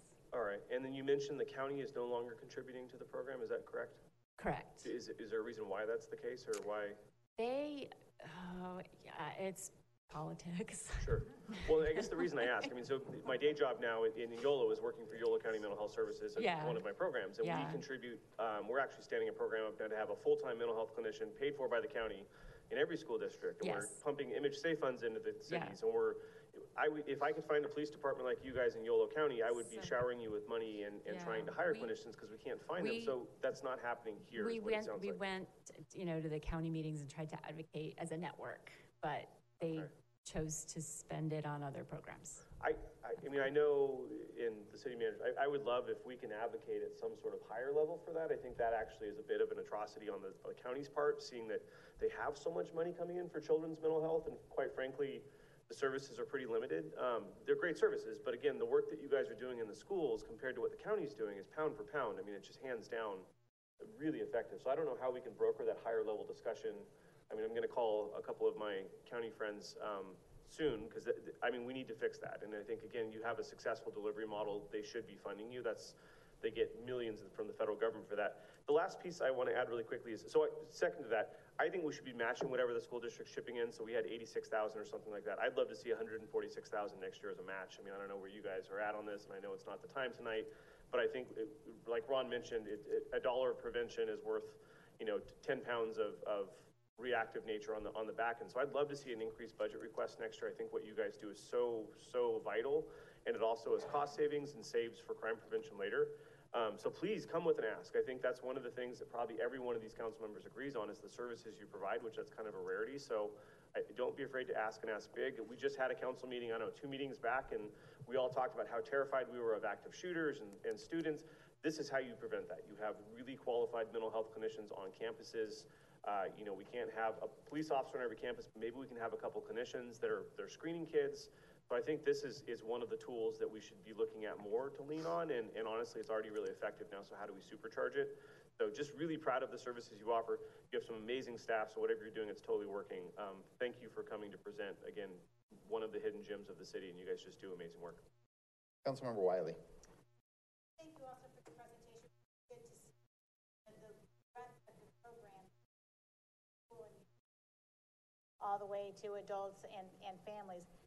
When you talk about the school district, are you mostly in the high schools? Or you do, you also deal with the elementary schools? No, we're, we're in every elementary school, both of the middle schools, um, Vaca High, Wood, um, Kimmy, um, I'm gonna get it wrong. I was gonna say Community Day, but now it's Shireen Wilkerson, I believe. Um, we're also there, so it's all of them. So my question is, uh, Cambridge and Foxboro, are they included? That's Travis. I so, know, but it's yeah. in Vacaville. No, yeah, So how no. can I, you know? They, uh, years ago we were. Uh-huh. And we had another mental health coordinator that coordinated all the Travis schools, but their school board voted not to fund that anymore. So when they stopped funding it, city council decided not to pay for the mental health Five people are running for two spots, so I might ask the question of the candidates for school board, where they are with funding that. Um, so I know that people at Travis have participated or been able to participate in the parent project. Yes. Is that through this? Yes, So that is available to yes. Travis? Yes, Just not having a clinician in the, yes. And they, if they're Vacaville residents, they come to the Family Resource Center and get help, right? yeah, Right, also. right. Okay, and then I do have uh, one question. When you were talking about the Special Victims Unit Yes. on the chart, Mhm. one of the little acronyms was TRO, and I didn't know what TRO I'm sorry, is. temporary restraining order. Oh, okay, thank Mhm. you. Now I know. Yes. That's it. Fantastic. All right, uh, Councilmember Silva. Thank you, Paula, and, um, um, congratulations on taking a tough seat from Gloria. Um, Big shoes to fill. Yeah. Um, uh, so maybe I'll just start off with, uh, uh, back to school. Um, so, you know, we're talking about, you know, um, prevention and whatnot. So my understanding, uh, was that we had, we were able to have a police officer or someone in uniform at every single school site, um, to back to school, including, I think, somebody was at Payton. I forget who, but, uh, yeah. So, um, uh, maybe can you comment on that, uh, chief? Absolutely. This was uh, actually something that was brought to me by Captain Poland and some others in the department. Um, Obviously, with what we discussed at the, it was either the previous council meeting or the one before, with all the things that have happened nationwide, and obviously parents are, you know, somewhat on edge. um, And it's an emotional day anyways, especially at the elementary schools. There's a lot of kids crying because mom and dad are dropping them off for maybe the first time. So to have uh, a uniformed uh, member of the police department standing out there with the principal um, and other staff members, uh, it- it's just, it was something it- that only took maybe 30, 45 minutes at the most, but we were able to make those connections both at the beginning of the school day and then as they let out school as well. I got to meet uh, the new principal at Will C. Wood, which was fantastic. And so it's just another one of those engagement opportunities that we have, um, and it's critically important, especially with, um, you know, with the youth and their parents. So that's, I'll give credit to Captain Poland for that. Thank you. And I think, um, so a couple of things, um, so I kind of shared that to somebody who's very, that I personally know is very critical of, uh, policing. And the first thing was like, oh, so community, community policing, that's great. So, um, you please that particular individual. Um, and, uh, and I think that's, you know, that's what it takes, um, you know, uh, to approach our, our folks who may be having a lot of issues going at home, um, the mental health issues that may be going on at home, or stresses, just, you know, um, which I know is, uh, a big overlap, that obviously influences the well-being of the kids. Um, and it just shows that how we're all, how we're all truly committed towards, um, doing what we can within our capacity to, uh, to create a better, better quality of life for everybody involved. Um, can you comment real quick on some of the PAL activities? I've seen, um, well, I'm very familiar with, um, uh, you know, um, Junior Giants over the summer. Yes. Um, I saw out, uh, camping trips. So I've been talking about camping trips privately, uh, with Judith Franco, so I'm a little jealous I Yes. didn't get invited. They went camping. Um, but They I went think this is absolutely DC. amazing. She Yeah, I took saw the youth to DC trip. I don't know what Yes, DC has that City Hall don't have, but, uh, you know, uh, can you comment a little bit more about that? Uh, yeah, just that, that, that, that all happened. And I think what was really great about it, um, from feedback from staff and what I saw is that, um, a lot of the families that brought their, their children would not, they wouldn't have access to that otherwise. You know, they can't afford Little League or travel ball or, you know, whatever. And a lot of them were clients that we've worked with for years and that our staff know and have known for years. So that's the Junior Giants specifically. For the youth that um, got to go to DC, that was for the uh, PAL conference in DC, a leadership conference. None of them had ever flown before. And again, it's the same thing. It's, you know, from families that there's no way they could have afforded that. They wouldn't have the opportunity. So, you know, it, it opened, it's opening a whole new world for them. Um, so my only, my only question as far as services go, and, um, so I'm hearing a lot of concerns from, uh, different residents, um, you know, throughout the town, but particularly certain areas. Uh, do you see any challenges with our ability to connect with, uh, certain demographics in our city? Um, as far as maybe, uh, certain folks maybe reporting, um, issues happening, or issues happening, or, uh, re- um, going out to ask for help? Are there any, or is there any type of disparities or any type of data that shows we need to? Paula can probably speak to a little bit more specifics, but I know in working with Gloria for as many years as, as I did, that there is concern and it kind of ebbs and flows depending on sort of the broader social issues that might be taking place in the country about um, certain groups that are, are fearful of coming forward to report crime or domestic violence. That throw in a pandemic when everybody is pretty much forced to be together. Um, you don't have those reporting opportunities that would normally arise at the school site where you have a child that's either observed, you know, that, that something doesn't look right or is able to confide in an adult that something's not right. So all of those, I think, kind of um, have really come to a, an apex over the last few years. And in looking at the numbers that, that Paula's um, discussing, and again, she can get more into, you know, sort of um, the underrepresented uh, groups and, and the challenges with that reporting. Um, It's just been a watershed um, period of time. I, I had a chance to welcome the, the new interns last week, and um, I've said before, you know, if we could give you double points, we would, because the need is so critical now with, um, I mean, you've seen the, the statistics with the number of, of youth that are really struggling, anxiety, depression. Um, So I'll let Paula maybe talk about some of the challenges with, with, um, you know, certain groups that Yeah, have so I didn't pull numbers in terms of demographics and who we help, but I know in the 23 years that I've been here, when we do those reports, it, we typically serve um, a number that's um, percentage-wise proportionate to the population. Um, So that it's not disparate. I know sometimes you might see that with arrests and, you know, when we do the probation, multidisciplinary, sometimes you see that, but for us, with our services, we don't. And I think it does help that most of our staff is bilingual and bicultural, and also just that we've been there for so many years, and um, so the community, you know, word kind of gets out. And even when we get a new source of funding, people will call and say, hey, I heard there's new funding for something, or I, you know, I heard I could get diapers or whatever. Um, and word kind of spreads fast. So, um, yeah. You know, and, um, so just, uh, last comment, so, um, you know, again, I'm very grateful for the council for approving funding to bring on the- a group called the Health Education Council. Um, um, uh, well, I I'm not giving direction, but, um, uh, I will share your contact for you, for them to contact you and have, uh, you and your team's input. Um, to me, uh, my, my, part of my efforts is really focusing on how do we, uh, support, um, I guess, a grassroots, or how do we support the community, the, the community members themselves, um, bring up and be the advocates for the direction that they would like to see, um, their neighborhoods and, and, um, uh, community move forward, so, um, but you obviously are doing a great job already, so thank you. Thank you. Okay, Councilmember Stockton. Yes, thank you for the presentation. Thank you for the hard work that you do, uh, and the kids that, and, and and the families that you serve. Um, what, I, I, I just wanted to find out, uh, so you're, you're all clinicians, but do you work, I know you're part, you said you're part of the police department, which I love hearing Yeah, I'm a that. police department employee. Right, so do you actually have sworn officers that are assigned to work with you, or do you Yes. reach out? Okay, so Yes, how- I how work, many? I work with, um, we have one sergeant in the first unit. So my, my office is in the first unit, but I oversee first and youth services section. Um, so our unit has a sergeant and it's supposed to have four detectives, but right now we only have three, just because of staffing issues that we're, we have right now. Um, and, and we work with the detectives on the cases. Our, our advocates are, um, certified domestic violence advocates. Um, most of them have at least a bachelor's degree, and so they, they, it is confidential.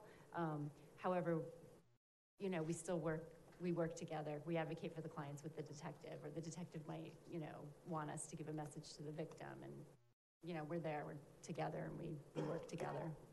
The offices are right in the same, Oh, wonderful. same suite, yeah. So, so everybody's next to each other to help each other out. That's Literally, yeah, fantastic. we're all, and we're all friends, and, yeah. So do you, do I understand correctly that, that we actually have clinicians that are handling diversion with the kids that, you know, instead of going to juvenile hall or being on Yes, a of exactly. probation, it's a clinician that handles it? Exactly. It's, a- if you've ever heard the phrase like, um, school to prison pipeline, you know, we're trying to Right. prevent that and stop it and sit, offer support for the family and Right. support for the students instead.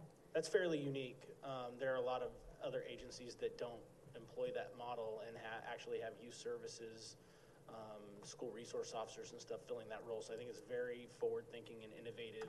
We are very fortunate in Vacaville Mhm. to have people like you assisting our law enforcement officers in our community and providing Yeah, and um, our these s- services. school resource officers are very integrated into their schools and very involved in the schools and sometimes they're more like the social workers than the social workers. Yeah. That's good too. It takes the Yeah. right person to fill that Yeah. role. Mhm. But it is nice to know that they have professionals like you assisting them along the way to serve the community. So thank you for what you do. Thank you. Councilmember Ritchie. All right. Oh, I'm sorry.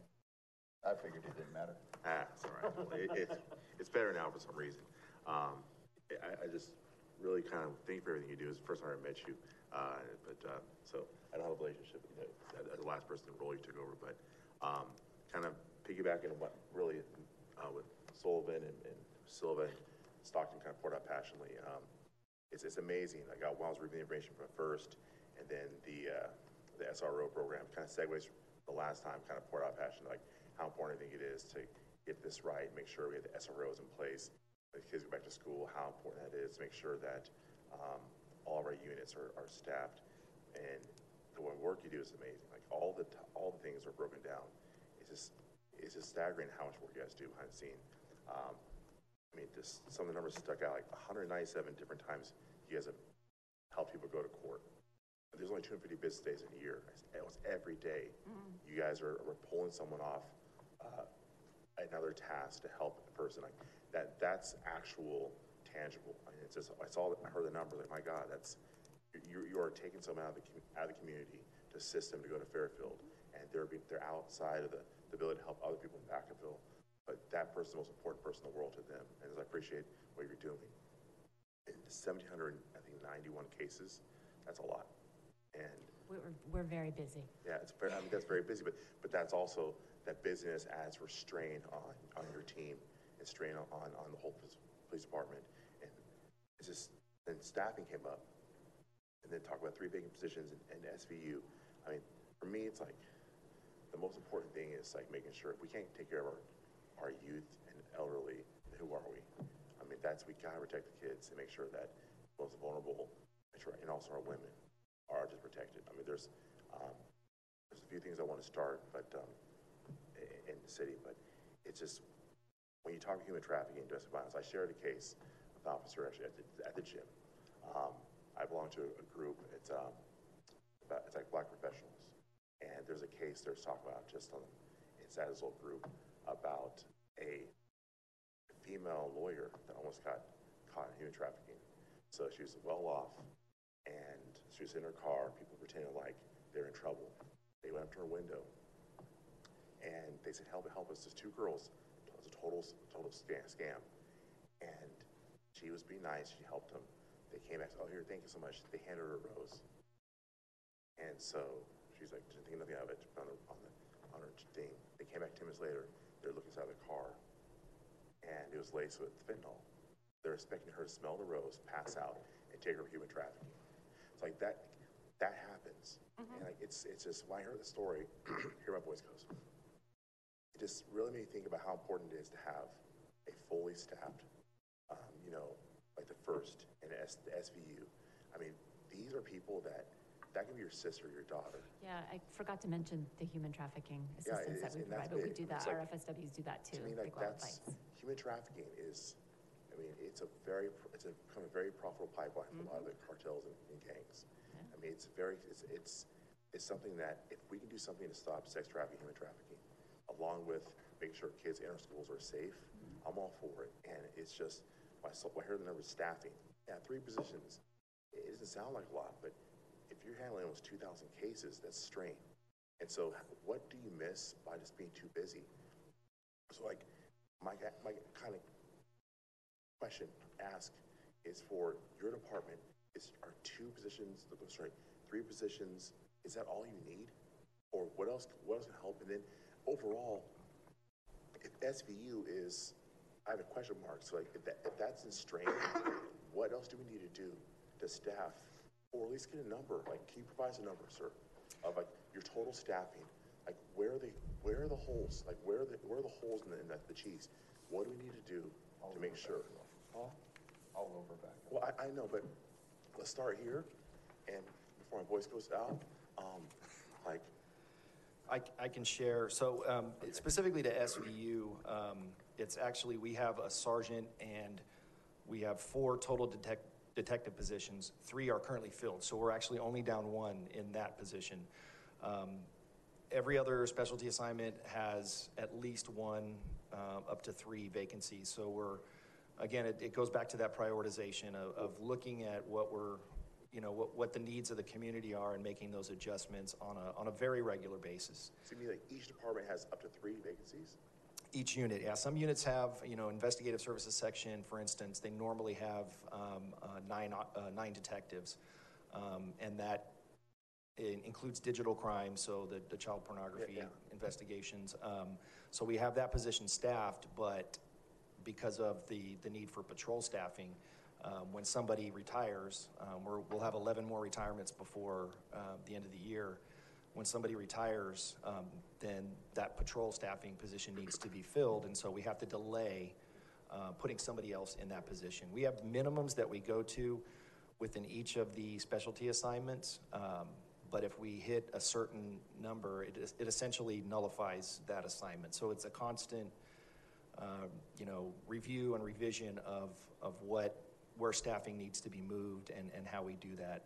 Um, and it's, you know, it's, it's symptomatic um, to, to law enforcement all over the place. And it's just a matter of, and I, great credit to, uh, to the city management, to finance and HR, everybody putting their heads together to look at solutions for, you know, how we, we stay competitive and how we, um, in the region, how we work to, you know, show off our product. Uh, Vacaville has a lot of intangible um, incentives. Uh, it's a great place to live and to work. That's kind of one of our themes: live, work, serve, all in the same community. And so, being able to work with, um, you know, within the city department family to be able to come up with these solutions and how do we, you know, get ourselves out there and, and attract more uh, lateral and academy graduate um, candidates. We're, we're, we still have a, a decent pipeline of entry level folks, but again, those take almost a year uh, from the time we hire them until they're out on the street. So uh, I would say, you know, that's that's the biggest challenge is just the, the, the recruiting. But I, I can also tell you that I know there there is work being done. Yeah, I just, thank you. I mean, it's just, I heard the numbers, I have a voice, I heard the numbers. Um, it just, it's a lot of work and what, what you're doing is so important. And this, to me, it's, it's overarching, it's like, you know, burnout. I mean, you guys can get burnout helping other people. So it, it's just, it's something that's, it's really happened, so. One, one other thing, real, Yeah, uh, real quick. Um, so specific to, to um, what Paula's section, what we found is this was kind of the first year, uh, last year to a certain degree, but this was the first year we were really, really able to look at PAL. Um, and, and PAL uh, previously was not part of the police department, so about two and a half, three years ago, it, it came over to PD. The pandemic hit, so everything kind of shut down. So PAL still managed to kind of persevere online. But this is the first um, time we've actually been able to really look at the, the PAL programming and, and what the needs are. And so we've, we've been in, in discussions with um, city staff um, to look at, at the mid-year augmentation um, and add additional, potentially add additional staff um, specifically to PAL. Uh, for instance, the Junior Giants program was incredibly successful. Um, over a hundred, I want to say close to either a hundred or just over a hundred kids served, but there was a waiting list that was almost the same length. And so to have the, the staffing to be able to really maximize these programs and then, you know, continue to expand what we want, because it is prevention, it's a preventative method. And right now, um, we're pulling staff from First and YSS, the diversion, it's all the staff that we have are getting pulled to try to keep the PAL and youth development going. So that's caused a lot of, So, so that, that, that's one of the things, like, like pulling here, pulling there. Right. It's just, it's just, it's playing the game, like, and, like, Mhm. and Nolan hit on the conversation, sorry, closer. Nolan hit on it pretty well about, the fact is, we have a council right now that's, that's, we're very, we're very proactive, and we want to make sure that we're all kind of firing all cylinders. And I think this is the right time. I mean, this is the time, I think, like, instead of pulling here, pulling there, what would it take to make sure that the most vulnerable, the first human trafficking, sex, domestic violence, sex trafficking, and kids on, in, campuses, counselors, what would it take to make sure you're not pulling people off SVU? Like, hey, you need to go here and stop, stop, you know, chasing sex trafficking from county to county or large, large, lar- large, you know, drug deals. Because you have to go over here. I mean, stay hunting the big dogs and help kids. The- Like, we need to make sure, like, this thing, the time, we really kind of, I just want to find out what would it take to fill the gaps? So you're not like pulling here and pulling there to make sure that all departments are, are, are firing all cylinders. Because it's like, it's like whack-a-mole. You Yes. pull, you pull over here and all of a sudden, like, now these people are, are being underserved. All of a sudden, now domestic violence is not getting attention. Then sex trafficking is, is going to get in trouble. Like, I just couldn't sleep at night knowing that, that, that money or, or lack of staffing is the reason why someone's daughter uh, got took on the way home from school. I mean, it's just, I want, we gotta make sure that that happens, like with the camera systems we're doing, like whatever we can do in the city, to make it more safe, you gotta make it happen. That's it. I'm not gonna voice done. Okay. We will move on down to Vice Mayor Roberts. Yeah, thank you. I, uh, I appreciate the presentation, what you guys do. So like, growing up, we didn't have these resources, like especially in the nineties, like policing was a little bit different, social services was different. I had a family that struggled with substance abuse, alcoholism, mental health. Like, had a family member that's paranoid schizophrenic and like to self-medicate. So, very interesting household growing up in, and this would have been a great resource for my mother, who's a single mom at the time, having to deal with this stuff. And so, yeah, I'm all for helping out how I can. One of my stances since I got in council, most of the staff knows, um, yeah, ask us for what, what you need to operate effectively, because ultimately the constituents are our customers, and you're the ones that actually provide the services. So, yeah, ask us for what you need, like, and then it's from there we can we can work with it by whether it's staffing or application issues, because I know we can make the positions, but it still may be difficult to staff. But ask us for what you actually need to be as effective as you can with your department and services. So, that's all I have for you. Thank you. Thank you. All right, Councilmember Wylie. Sorry, I didn't have this on my list a ago. So I have enjoyed part of the um, youth roundtable and seeing some of the programs, but have I either missed it or you don't meet during the summer, or is that going to pick up again We, during the we school year? took a pause for the summer because we were trying to run the summer at City Hall and the Junior Giants is just too much. So we'll, we'll be starting up again. Okay, because I think that's very And- valuable to have Yes. everyone in the same room at the Yes. same time. Um, So thanks for that. Yeah, I was actually just looking at the calendar today, see when the closures are. So we'll, you'll, you'll be getting an email. Okay, thanks. Yes. All right, Councilmember Sullivan. Uh, really quick follow-up comments. Uh, A couple of my peers heard some thoughts. So the first, uh, the community policing comment from Councilmember Silva I thought was brilliant. I think that really does, you know, we have the SROs on the high school campuses, and they really do kind of integrate with the campus and the parents and the teachers, and it's great. But elementary campuses, sometimes we have a rover and it's a little different. But, you know, I know even the other morning, seeing your staff out there was great. My, my son's going to Padan now, so even better. Um, uh, could you maybe see if like the, um, the neighborhood commanders could maybe, maybe meet like with the site councils at the school district, um, for the various campuses in their purview, like maybe once a quarter or, I mean, I know there's typically four or five schools there, but it'd be really good to have a, a friendly face, a person you can call, someone you can complain about traffic or other issues to. So I, I think it'd be really cool to have the neighborhood commanders to have a, a better connection at those elementary campuses. And maybe you already do. No, but- I- that's a great idea. I think that'd be awesome. They'd love to see you there. Um, the second issue that I'm gonna bring up, and I'm gonna bring this up later as well, but there's a huge, huge, uh, traffic issue in the mornings at Padan, which I'm sure you know about, and it's a nightmare. We've had kids actually die at Padan. as the only site in Vacaville where two students have actually died from a traffic-related fatality. It's a total nightmare. So hopefully we'll talk about that in the three by three, which I'll bring up later. Um, my last comment really quickly is I know PAL sort of got, lost their clubhouse, lost their home per se. Uh, Emily has an amazing plan to sort of hopefully bring back the Mariposa Center. I know we have a really great, um, tenant, if you will, there now, the Levin. They don't use the site all the time. It's used pretty infrequently, to be honest. I would love to have PAL have a physical presence there. I would love, you know, as we start designing kind of this, this revive of the site, I would love to see PAL there practicing or using the internal space. It's a really great spot, and I think honestly that neighborhood could use as much um, friendly police presence as possible. And so, if there's any way you guys can integrate into those conversations, I'd love to have PAL have a home on that campus. I just think it'd make a ton of sense. Um, those are my comments. Thanks. Um, next time we're going to agendize this, this one item at a special called meeting. All right? Thank, you. thank you very much. We Thank you so appreciate it. That, much. that's it from the council tonight, so. Um, reports of the Assistant City Manager. I have none. Um, I do want to thank you for stepping in. Fantastic job. Thank you very much. You're very welcome. We didn't make it hard enough. No, we did. We were actually pretty easy on you tonight. Um, we will move to eleven A, League of California Cities Voting Delegate. I'd like to nominate the Vice Mayor. Can I get a second? All those in favor? Aye. Wonderful. Item eleven B, uh, the new Vice Mayor, I would like to nominate Councilmember Stockton. Can I get a second? I got a second. All those in favor? Aye. Aye. Any opposed? Unanimous? Thank you, Vice Mayor, for all your help.